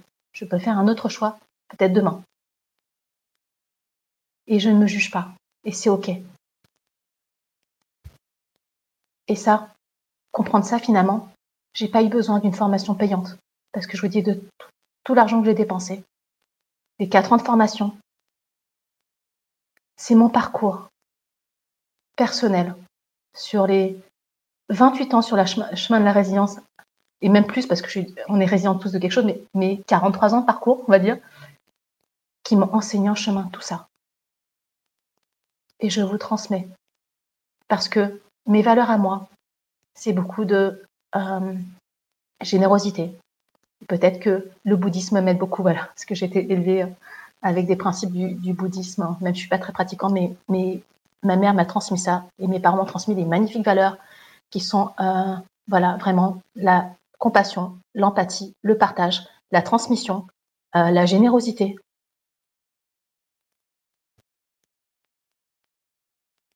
Ça ne peut pas ne pas me revenir parce que quand vous m'envoyez des messages d'amour, euh, des messages de gratitude, quand des personnes me rejoignent dans l'aventure, dans mes programmes, dans mes accompagnements, quand j'ai été reçue pendant un mois de mon voyage de résilience où je suis partie le lendemain où le médecin m'a dit il faut que tu prennes les antidépresseurs, euh, sinon tu en as pour euh, deux ans. J'ai dit non, non. Et euh, j'ai été reçue à chaque instant par des gens où on m'a accueilli les bras ouverts. Et j'ai quasiment pas payé à part ma retraite spirituelle. ça, j'ai payé, mais le reste, les gens m'ont hébergé chez eux avec tant de générosité, tant d'amour.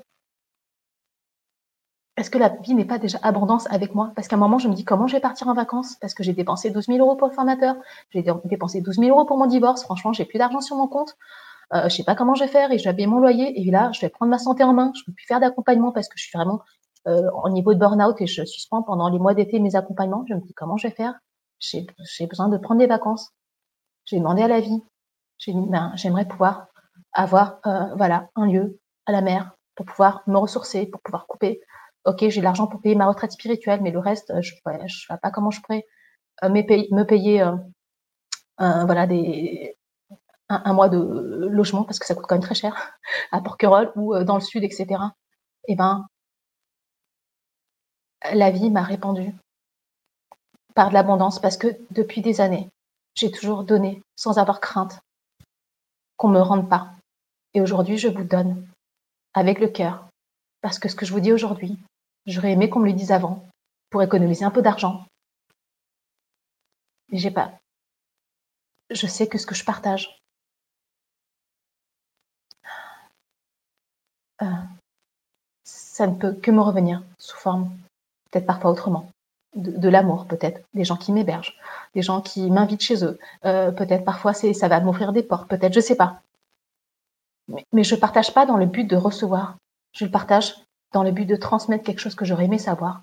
Et c'est comme si je vous transmets aujourd'hui, je me dis à moi-même il y a quelques mois, ou je dis à moi-même euh, dans le passé. Je répare des blessures en moi en vous transmettant aujourd'hui. Aujourd'hui, j'ai pas peur de cette euh, visibilité, j'ai pas peur de vous dire mon parcours, j'ai pas peur de m'exposer, j'ai pas peur de vous dire mes choix par rapport euh, au Covid ou etc. Parce que je sais que c'est mes choix à moi et je dis que c'est ma justesse à moi, ma vérité à moi, comme vous avez votre propre vérité. Voilà ce que j'avais envie de vous partager euh, avec le cœur, avec amour, parce que j'estime qu'on peut faire des choix par peur. Moi, j'ai fait des choix par peur. Oh, si je prends pas cette formation, je sais pas comment je vais faire. Je ne saurais pas euh, faire euh, le bon discours au bon moment. J'ai choisi par peur parce que je pensais que sans ça, je n'aurais pas des infos. Et c'est faux. Aujourd'hui, je fais des choix par amour. Et mon cœur me dit, bah, partage, Anya, tes apprentissages. Euh, parce que moi, je, je crois en une forme de marketing qui n'est pas que, voilà, comme ce qu'on nous enseigne parfois il y a quelque chose qui est plutôt vibratoire et énergétique à mon sens. Et euh, j'ai pas de doute en moi parce que je connais ma valeur, je connais mon potentiel, je sais ce que j'apporte, je sais ce que je transmets, je sais ce que j'apprends, je sais que je grandis en chemin à chaque instant et je me transforme. Et plus moi je me transforme, et plus je peux accompagner les gens sur un chemin de libération, de guérison, de transmutation. Parce que je ne pourrais pas parler de quelque chose que je ne connais pas. Je ne pourrais pas transmettre des étapes, des outils si moi-même je les ai pas expérimentés. Et pour moi, c'est ça. Euh, quand on est professionnel de l'accompagnement, quand on est coach, quand on est mentor, on est thérapeute, ça ne doit pas partir d'un espace de peur ou de vouloir maintenir des gens dans un schéma de dépendance. Ça devrait partir d'un espace d'amour où on voit la personne comme la toute puissance et qu'elle est entièrement souveraine. Mais comme la personne, on sait qu'elle est souveraine, elle peut choisir. Et elle a le choix, soit d'avancer seule, soit de se faire accompagner, peut-être par nous, peut-être par quelqu'un d'autre. Je ne sais pas ce qui est mieux pour l'autre. Mais euh, maintenir les gens dans un schéma, un schéma où la personne, on la maintient dans la dépendance, euh, on lui fait croire qu'on est là pour la sauver, pour la guérir, on est là pour lui dire ce qu'elle doit faire. et voilà, et de pas lui dire écoute-toi, ce qui est mieux pour ton corps. C'est pas quelque chose qui est ok pour moi. En tant que professionnel de l'accompagnement, à mon sens, et même en tant qu'être humain, je dirais, on est là pour accompagner les gens sur un chemin d'autonomie, un chemin de souveraineté, un chemin pour retrouver sa puissance intérieure. C'est ce que je souhaite à mes enfants. Quand on a des enfants, on souhaite à ces enfants non pas qu'ils soient dépendants de nous, parce que mes enfants ne m'appartiennent pas, ils ont leur vie, les gens ne m'appartiennent pas. Même si on a un chéri ou une chérie dans sa vie, ou un, conjoint, une conjointe, un mari, une femme, les gens des enfants, les gens ne nous appartiennent pas. Et être souverain, c'est se choisir soi et accepter que d'autres fassent des choix et peut-être qu'ils ne nous auraient pas convenu.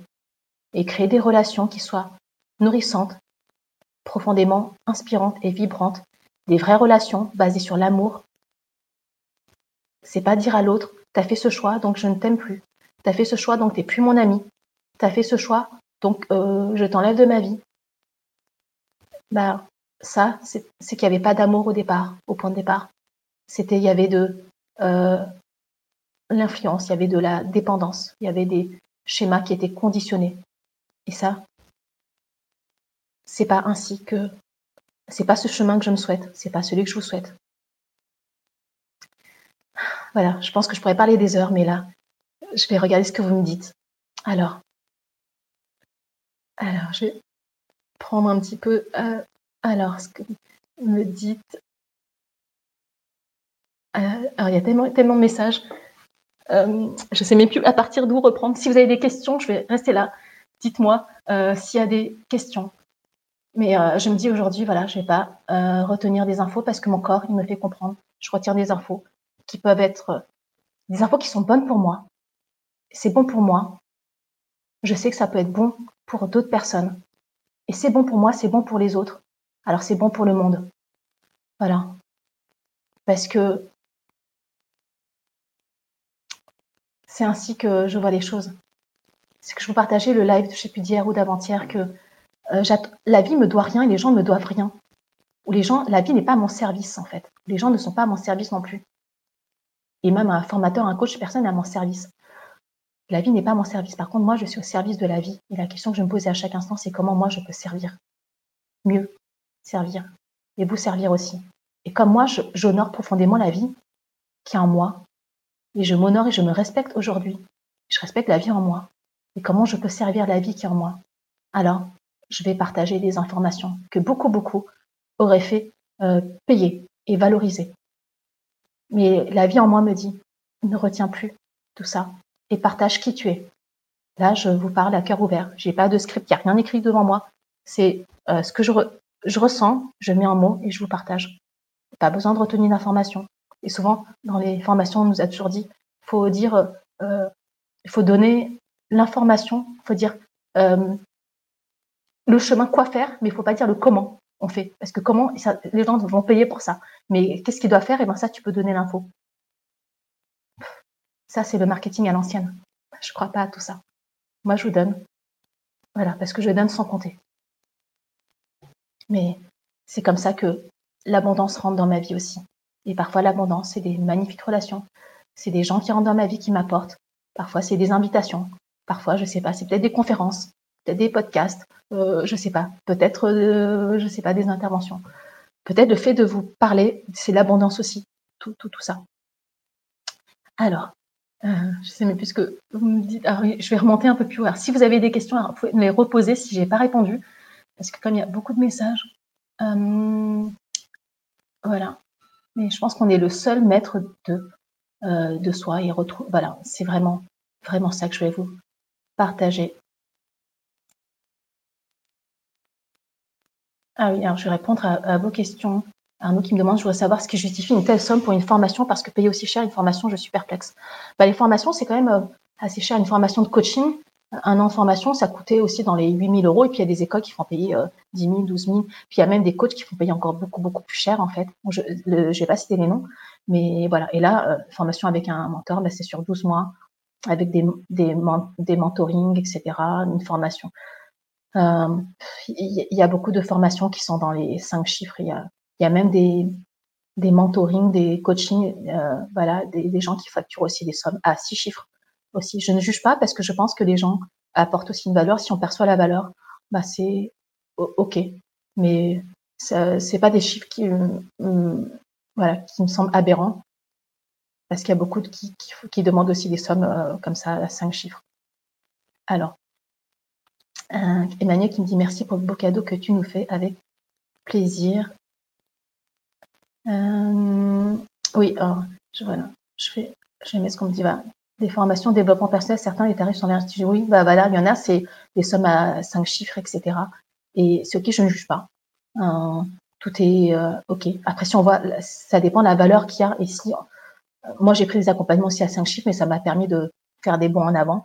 Bah, je regrette pas du tout ce que ça m'a permis de transformer. Moi, pour, lancer mon programme Les Alchimistes, je savais même pas faire une page de vente, je savais même pas comment. Euh, voilà, j'ai fait trois sessions et c'était en septembre dernier. J'ai commencé et j'ai pris un accompagnement l'été dernier. Ben, j'ai payé aussi une somme comme ça euh, à, cinq chiffres, mais j'ai jamais retraité un seul centime parce que mon mentor était euh, vraiment, vraiment très, euh, à mon sens, aligné avec mes valeurs. Donc voilà. Cathy qui me dit quelle divine transmission, ça vaut l'or. Merci. Merci. Euh, alors, je regarde. Avec plaisir. Merci pour ce moment fabuleux avec toutes ces pépites. Merci, merci.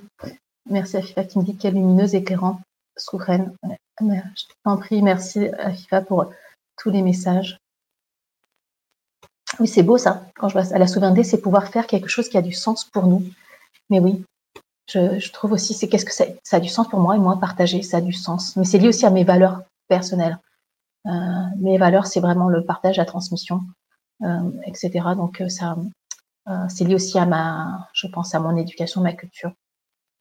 Et puis le, les principes du bouddhisme, c'est vraiment beaucoup dans la générosité, dans l'empathie, la compassion. Alors, voilà, bah merci pour ce partage. Hein. Tu me dis si j'avais pas fait toutes mes formations en tout genre, je serais mort depuis longtemps. Bah merci de partager ça, ce que je dis. Hein. Il faut pas regretter les sommes qu'on a investies parce que c'est qu'on pense que c'était bon pour soi et on, apprend. Même si on reste pas entièrement dans une formation, dans un accompagnement, mais c'est qu'on a appris, on a grandi peut-être et qu'à un moment, bah là, là où on en est aujourd'hui, ben ça ne ça nous convient plus, mais ça nous convenait un moment. Donc heureusement, moi je regrette pas tout ce que j'ai euh, payé dans des formations, des accompagnements, des thérapies, etc. Ça m'a permis d'en être là aujourd'hui. Donc je remercie euh, tout le monde qui m'a qui est rentré dans ma vie et puis il y a des gens qui sont sortis, c'est ok aussi. Euh, Qu'est-ce qu'on m'a dit?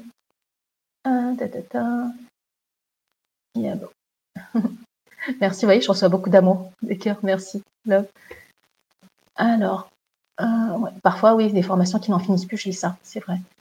C'est, euh, il y a des formations, mais à un moment, euh, pour moi, c'est plus ok dire, il faut encore acheter la suite, et encore la suite, et encore la suite, parce que c'est, il y a une forme de dépendance, c'est pas ainsi que c'est ok pour moi. Euh, merci à notre qui me dit c'est vraiment de très belles valeurs que c'est du bouddhisme. Merci Ania pour le partage de ton expérience. Avec plaisir. Je pense que mon éducation y joue beaucoup aussi. Il qui me dit félicitations pour tes compréhensions et te font grandir. Mais oui, ça me fait grandir et du coup, euh, je vous partage aussi. Euh, j'avais envie, j'ai un truc que je voulais vous dire, mais attendez, j'attends que ça me revienne pendant que je vous lis les messages. Euh, je suis tellement touchante. Merci, merci. Qu'est-ce qu'on me dit? Tellement ce discours est authentique, ça se ressent. Mais avec plaisir. Merci. Cédric, tu fais fort aujourd'hui. Merci Cédric et j'espère que tout va bien pour toi. Mais j'ai envie de faire fort. Hein. J'ai, je... je sais que ça, voilà. Il y quand je retiens des infos ou des trucs. Pourquoi je retiens ma parole et je la refoule? J'ai non, non, il faut que je dise des trucs parce que j'ai rien à me reprocher.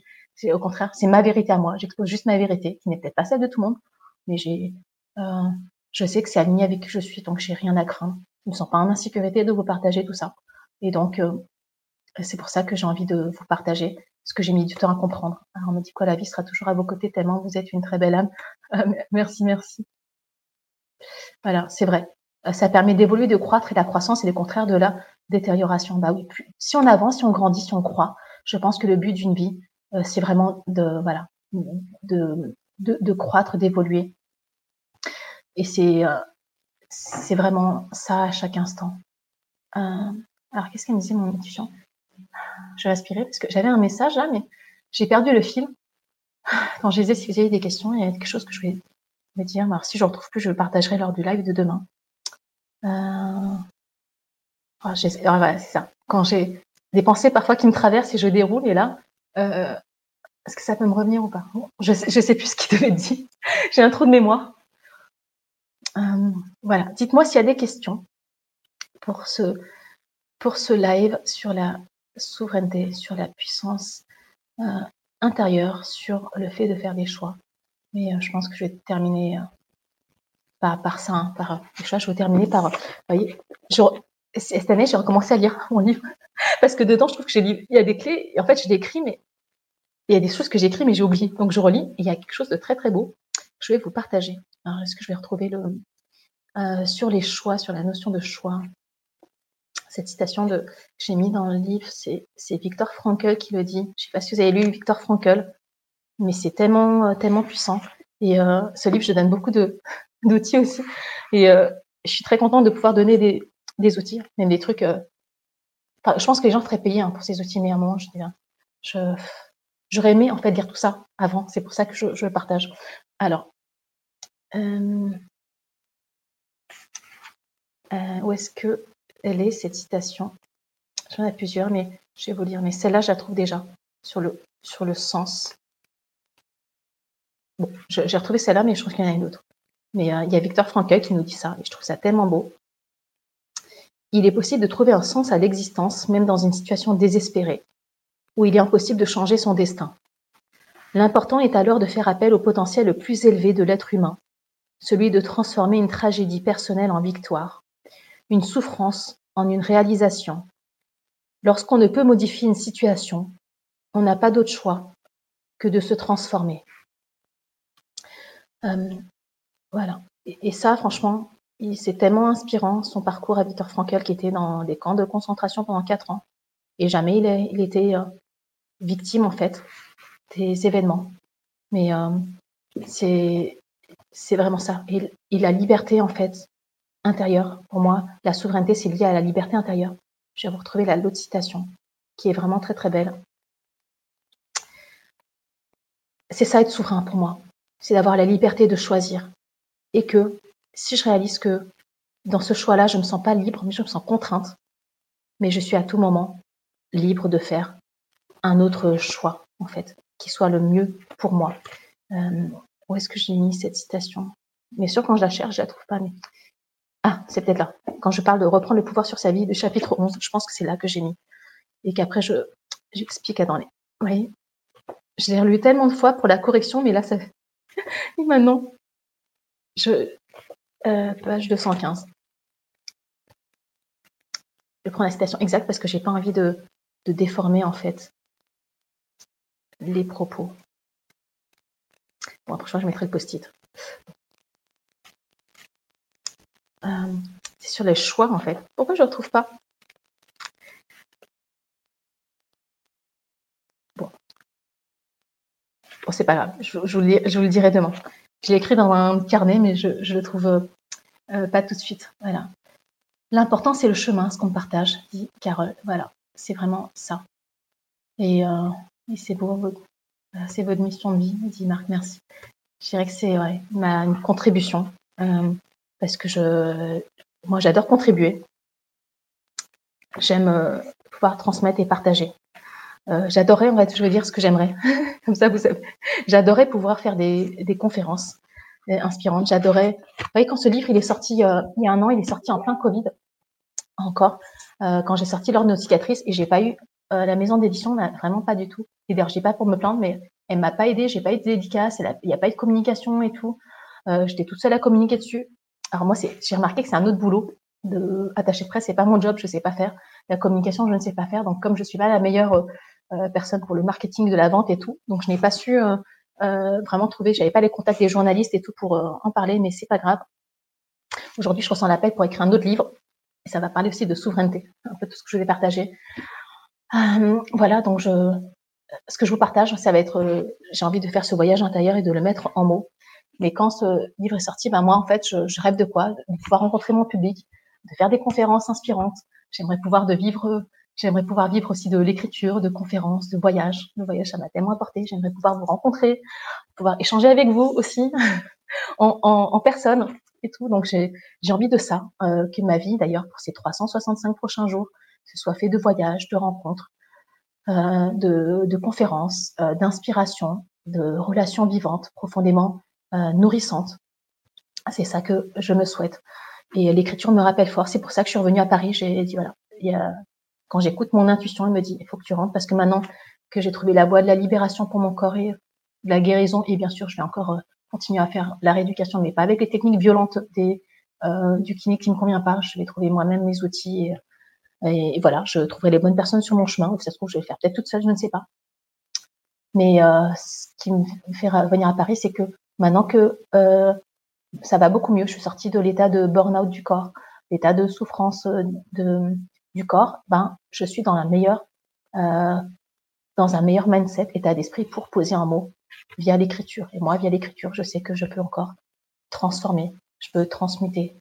Et, et voilà. Et c'est vrai, comme dit Carole, nos blessures sont notre force. Voilà. Pour moi, nos plus grandes épreuves, nos plus grandes blessures naissent notre puissance, naissent notre force intérieure. Et de nos plus grandes épreuves euh, naissent vraiment des, des apprentissages qui sont des, des trésors, il y a des cadeaux cachés derrière euh, toute épreuve. Et je sais, ah bah, maintenant je me rappelle ce que je devais vous, je vais partager. Comment, pourquoi je partage aussi tout ça et pourquoi j'ai envie. Non seulement c'est mes valeurs, mais parce que j'ai compris quelque chose sur mon euh, chemin. Voilà. Euh, la capsule, des douleurs dans le corps, euh, les souffrances physiques, le, divorce, le chemin de résilience, difficile après, c'était le burn-out. Et vous savez quoi? Je ne l'ai pas dit, mais après, euh, comme je n'arrêtais pas de courir un peu partout, j'avais encore d'autres. Euh, je devais partir pour une immersion avec euh, des entrepreneurs et tout. Mais même malgré ma douleur dans le corps, c'était quand au mois de juin, malgré le, le, fait que j'étais pas très bien dans ma tête suite au divorce, c'était dur avec les émotions. Mon corps m'arrêtait, j'arrivais, je voulais toujours pas l'écouter, je continuais à me former, etc. La vie m'a envoyé une autre épreuve. Et pour vous dire que pour moi, je trouve que c'est, ça arrive jamais par hasard. Comme je n'arrêtais pas, la course, on va dire, à faire. Je fais plein de trucs à faire et mon agenda était très rempli. La vie m'a envoyé le Covid en même temps. on vous assure, je, ça, j'ai pas eu tellement de euh, symptômes. J'avais un, un, gros mal de crâne et des courbatures partout, mais, mais la vie, pour m'arrêter, elle a dû m'envoyer le Covid parce que là, j'avais pas d'autre choix que d'être confinée et d'annuler. Euh, j'ai dû annuler euh, une autre formation où je devais aller un week-end d'entrepreneur. Je vais rencontrer des gens. J'avais fait ma valise et tout. J'étais sur le point de partir en juin et j'avais tellement mal à la tête et je me dis, OK, je vais quand même faire un autotest pour vérifier. Il était positif. Alors, je pensais pas que c'était Covid parce que j'avais jamais vu avant, pas eu avant. Jamais eu la grippe de ma vie d'ailleurs. Mais en fait, je pense que c'était un hasard. La vie m'avait envoyé le Covid pour que, parce qu'il y avait que ça qui pouvait m'arrêter. Et là, j'ai compris message. Parce que un burn-out, euh, la capsulite, euh, on va dire le, divorce et le fait que j'étais vraiment dans un processus de deuil, tout ça, toutes ces épreuves-là, ça ne suffisait même pas pour euh, m'arrêter. J'ai dit bon, ok, je vais continuer, je vais continuer euh, la vie a dû m'envoyer le Covid pour m'arrêter stop, me dire là, Anya, tu vas prendre soin de toi et prendre soin de tes besoins et ralentir. Et là, ce que je fais maintenant, je fais ce chemin-là où je ralentis. Je n'organise plus mes rendez-vous. J'ai dit juillet, août, je mets plus aucun rendez-vous. J'annule des rendez-vous et tout parce que là, je me dis non, non, je vais prendre soin de moi. Et j'ai reçu l'intuition qui me dit, mon message intérieur m'a dit, toutes les épreuves que je traverse, euh, burnout, c'est le troisième que je fais quand même en l'espace de quelques années. Donc là, j'ai compris le message. Euh, burnout, euh, Covid, divorce, capsulite, douleur physique. Mon intuition m'a dit ce que tu traverses déjà, parce que je dis ah, c'est pas cool tout ça. Elle m'a dit mais Anya, toi, tu as toutes les ressources en toi, tu es suffisamment forte pour surmonter cela. Et si j'ai toutes ces résiliences en même temps, on va dire c'est triple résilience, pas double, c'est triple, avec le burn-out, j'ai reçu le message, on va dire, mon intuition m'a dit, la voix de mon âme ou de mon cœur m'a dit, euh, ce qui t'arrive, tu vas le euh, partager, tu vas en faire quelque chose qui a du sens pour toi, parce que c'est un message qui parlait de sens ou mission de vie quand on a ça. Peut-être que tu comprends pas pourquoi ça a du sens, euh, ça a peut-être pas de sens pour toi, parce que je dis, je comprends pas là, pourquoi je vis encore tout ça, pourquoi euh, toutes ces épreuves, et pourtant j'ai déjà vécu euh, euh, les violences sexuelles et j'ai un chemin de résilience, j'ai fait tout ça et c'est pas cool. J'ai entendu, ma voix intérieure m'a dit, ce que tu traverses, c'est pour c'est un chemin pour retrouver aussi ma souveraineté et le fait que je me disperse dans plein plein de formations et que je fasse des voilà et que je j'investisse de l'argent dans des endroits où j'aurais peut-être pas pu investir, c'est pas grave. C'est un chemin pour moi pour retrouver ma souveraineté et je vais le transmettre, je vais euh, l'enseigner, je vais l'incarner. Et en fait, le sens, c'est moi qui le crée. C'est moi qui crée le sens de tout ça. Et donc moi, ça va passer par euh, l'écriture. Ça va passer par euh, des conférences, j'espère, de la transmission. Après, dans mes futurs peut-être programmes, etc. quand quand je rouvrirai les portes du programme plus tard, on va dire. Mais j'ai compris en fait ces, dernières semaines, derniers mois que tout ce que je suis en train de transformer maintenant, mais ça vaut de l'or en fait. C'est de l'or parce que j'ai choisi d'alchimiser tout ça. J'ai choisi de retrouver à chaque instant le pouvoir de choisir ce qui me convient le mieux, d'écouter mon corps et de me dire qu'est-ce qui est bon pour moi, qu'est-ce qui est respect de moi, qu'est-ce qui est euh, OK pour moi et qui n'est pas OK pour moi? Et ce que j'ai compris moi, bah, je sais que je pourrais accompagner des personnes sur ce chemin, je pourrais l'enseigner, je pourrais le transmettre. Et il fallait que je vive tout ça pour comprendre tout ça, pas pour comprendre ces apprentissages. Et je n'aurais pas vécu dans le corps toutes ces souffrances, euh, toutes ces émotions très désagréables, tous ces parcours de résilience encore et encore. J'en serais pas là aujourd'hui. Alors je vais dire merci, même si c'est difficile de, de, de, dire parfois, mais je vais dire merci. Alors peut-être pas, merci quand même pour, euh, je vais pas dire merci pour ce que j'ai traversé, mais merci pour les cadeaux cachés derrière, parce que c'était des cadeaux euh, d'apprentissage, des cadeaux de sagesse, parce que ça, j'aurais pas pu l'apprendre dans un livre, parce qu'il fallait que ça passe par le corps. Et j'ai tellement transformé, j'ai tellement pris conscience, euh, c'est comme si j'arrivais à un autre niveau de conscience. J'aurais jamais pu l'apprendre dans une formation payante. La vie m'a envoyé des formations gratuites à travers des épreuves. Toute ma vie. on m'a envoyé des épreuves, on va dire, et c'est des formations gratuites, mais ça, ça vaut tout l'or du monde parce que ce que j'ai appris là, je l'ai retrouvé, j'ai jamais retrouvé dans des formations payantes et les outils que j'ai mis en place. Comment moi j'ai réussi à déconnecter, euh, débrancher la douleur, comment j'aide des personnes à se libérer de leur trauma et tout. Je l'ai appris par mon parcours et c'est le chemin qui me l'a enseigné. Et c'est le chemin tout entier qui est celui de la guérison et de la libération et de la résilience. Et c'est le parcours de toute une vie et toute notre vie. À chacun de vous et chacune de nous, j'ai terminé par ça. On en est tous là aujourd'hui, où notre chemin à nous, sur cette, on va dire, incarnation sur Terre, dans cette vie humaine, c'est aussi simple que ça, mais c'est ça le plus compliqué, c'est de se libérer euh, de blessures, de souffrances qu'on porte euh, notre corps, qu'on porte aussi encore émotionnellement, qu'on porte aussi vibratoirement, des souffrances qu'on a vécues, qu'on a traversées, peut-être aussi des souffrances et des épreuves de générations euh, antérieures. Voilà. Notre job à nous, à chacun de nous, c'est juste ça. Mais ça le gros du travail. C'est de se libérer. C'est de guérir en chemin. C'est de se dépouiller de toutes ces couches de croyances, de euh, limitations, de conditionnements qui nous font croire qu'on n'est pas souverain. Et c'est un travail qui se fait pas en claquant des doigts. C'est un travail de toute une vie. Et je me découche, je me dépouille, couche après couche de ça. Voilà, on est comme un oignon et je me dépouille. Et ce chemin-là que je fais depuis longtemps et plus particulièrement ces dernières semaines, ces derniers mois, c'est un chemin de retour à soi où je me dépouille de toutes les croyances et des croyances aussi des médecins que je ne pourrais pas m'en sortir sans euh, bah, des antidépresseurs ou sans des ceci cela ou que je ne pourrais pas guérir en, euh, euh, en temps de temps ou que je ne pourrais pas voilà faire retrouver ma souveraineté si je ne suis pas à telle formation. Non, non, je me dépouille de tout ça. Et je travaille sur moi et je libère. Et je pleure aussi. Je transforme mon chemin. Et ce chemin-là, je le connais. Et je vais accompagner d'autres à faire la même chose. Et je vais enseigner tout ça sur ce parcours qui est un voyage. On en est tous là. Un chemin de libération, de guérison de ses blessures, un chemin de retour à soi, un chemin de dépouillement. C'est un chemin d'humilité. Dire qu'on ne sait pas tout. moi, je suis juste un apprenti, j'apprends. C'est un chemin d'ouverture au cœur, du cœur. Et c'est un chemin de partage et de transmission, si, pour moi. Et voilà le sens que je donne à mes épreuves. C'est juste une occasion pour moi de pouvoir encore grandir, de pouvoir évoluer, de pouvoir apprendre. Il y a des euh, formations qui sont offertes par la vie, pas toujours agréables. Mais j'intègre et je transforme chaque jour. Voilà. Voilà ce que j'ai appris. Voilà ce que j'avais envie de vous dire pour ce live, le long live d'aujourd'hui. Et puis euh, voilà. Et j'adorais oui vous rencontrer, comme dit. Oh yes, se rencontrer, voilà.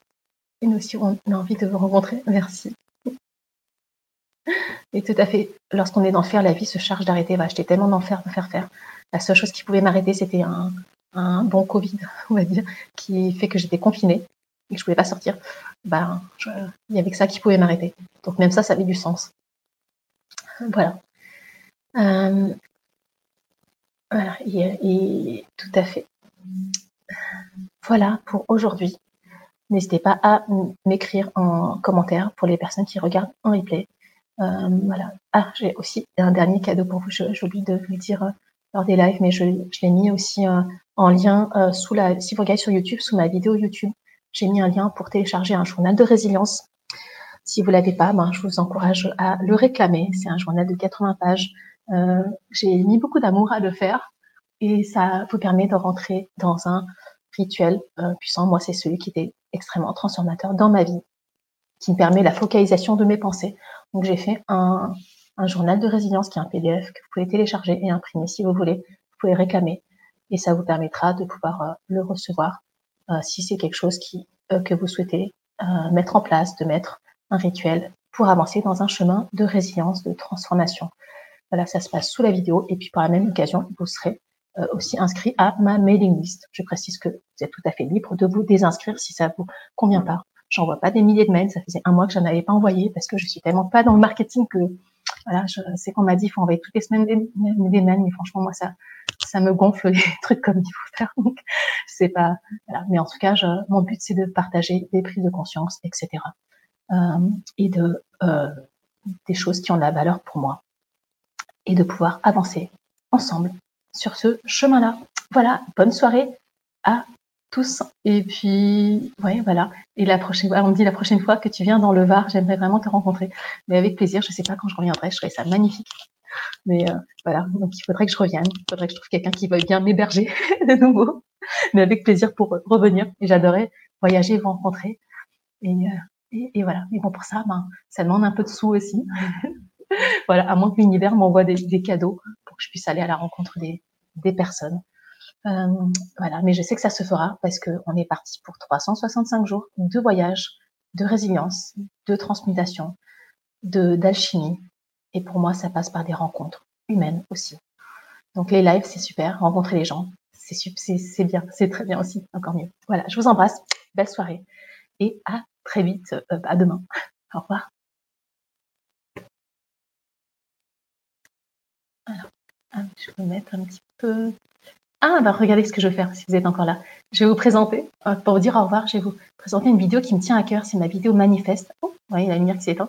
Euh, où je vous présente ma vision des choses.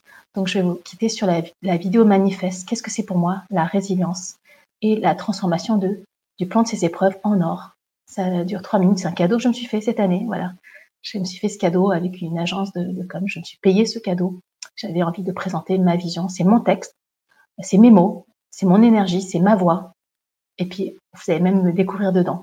Et je remercie euh, personnes qui m'ont aidé à mettre ce projet en vie. Donc, ça s'appelle euh, Les alchimistes euh, transformer le plan de ces épreuves en ordre de possibilités nouvelles. Voilà, on se quitte sur ces, ces images et ça me tient tellement à cœur. C'est une vidéo qui est vibratoire et j'ai mis tout mon cœur dedans. Je vous embrasse et je vous quitte avec cette vidéo manifeste pour présenter ma vision de la résilience et de l'alchimie. Dans un monde où règne toute forme de violence, d'abus, de maltraitance, dans tout ce chaos, toutes ces peurs et souffrances, on nous fait croire que nos épreuves sont une fatalité, ou pire, deviennent notre identité. Victimes du sort, des événements, dans une immense solitude, seule face à l'impuissance, l'incompréhension, le désespoir, Résigné, il n'y a pas d'issue. dans l'attente que le temps efface l'empreinte d'un passé qu'on essaye d'enterrer, d'oublier à tout jamais. Stop, ça suffit, je ne crois plus à tout cela. Il est temps de lever le voile de l'illusion. Je crois en une autre vision, où il est possible de sortir de l'impuissance, de briser toutes ces chaînes qui nous entravent, de nous libérer de notre passé, quel qu'il soit, d'avoir la force et le courage de se relever de tout, d'avoir l'audace de renaître avec de nouveaux choix pour l'avenir. Et la vie peut de nouveau s'épanouir en soi, pour soi. Je ne suis pas seule. Nous sommes des milliers, nous sommes des millions, nous sommes un peuple. Au plus profond de notre être, nous ressentons cet appel. Notre futur nous attend. Ensemble, faisons le choix de reprendre le pouvoir sur notre vie, de retrouver notre souveraineté pour redevenir maître de notre destinée, où nous écrivons chaque jour une nouvelle page de notre histoire. L'histoire dont nous sommes le héros, l'héroïne. Une vie inspirante où nous avançons en toute sérénité et confiance pour construire un avenir que nous choisissons. Il existe une autre voie où nos lignes de faille deviennent nos lignes de force et révèlent tout l'or de nos cicatrices. La suite de notre histoire nous appartient. Elle est à écrire, à construire. Elle est à vivre, à ressentir dans chacune de nos cellules. Nous nous créons, nous nous réinventons à chaque instant. Tel un phénix, nous choisissons de renaître de nos cendres. Un nouveau cycle commence. De l'obscurité jaillit la lumière. L'étincelle de vie se réveille. Le plomb de nos épreuves se transmute en or de possibilités nouvelles. L'or alchimique coule dans nos veines. Une nouvelle ère commence. Le champ de tous les possibles s'ouvre devant nous, se révèle sous nos pas. Tous ensemble, nous ouvrons une nouvelle voie et avançons sur la voie des alchimistes.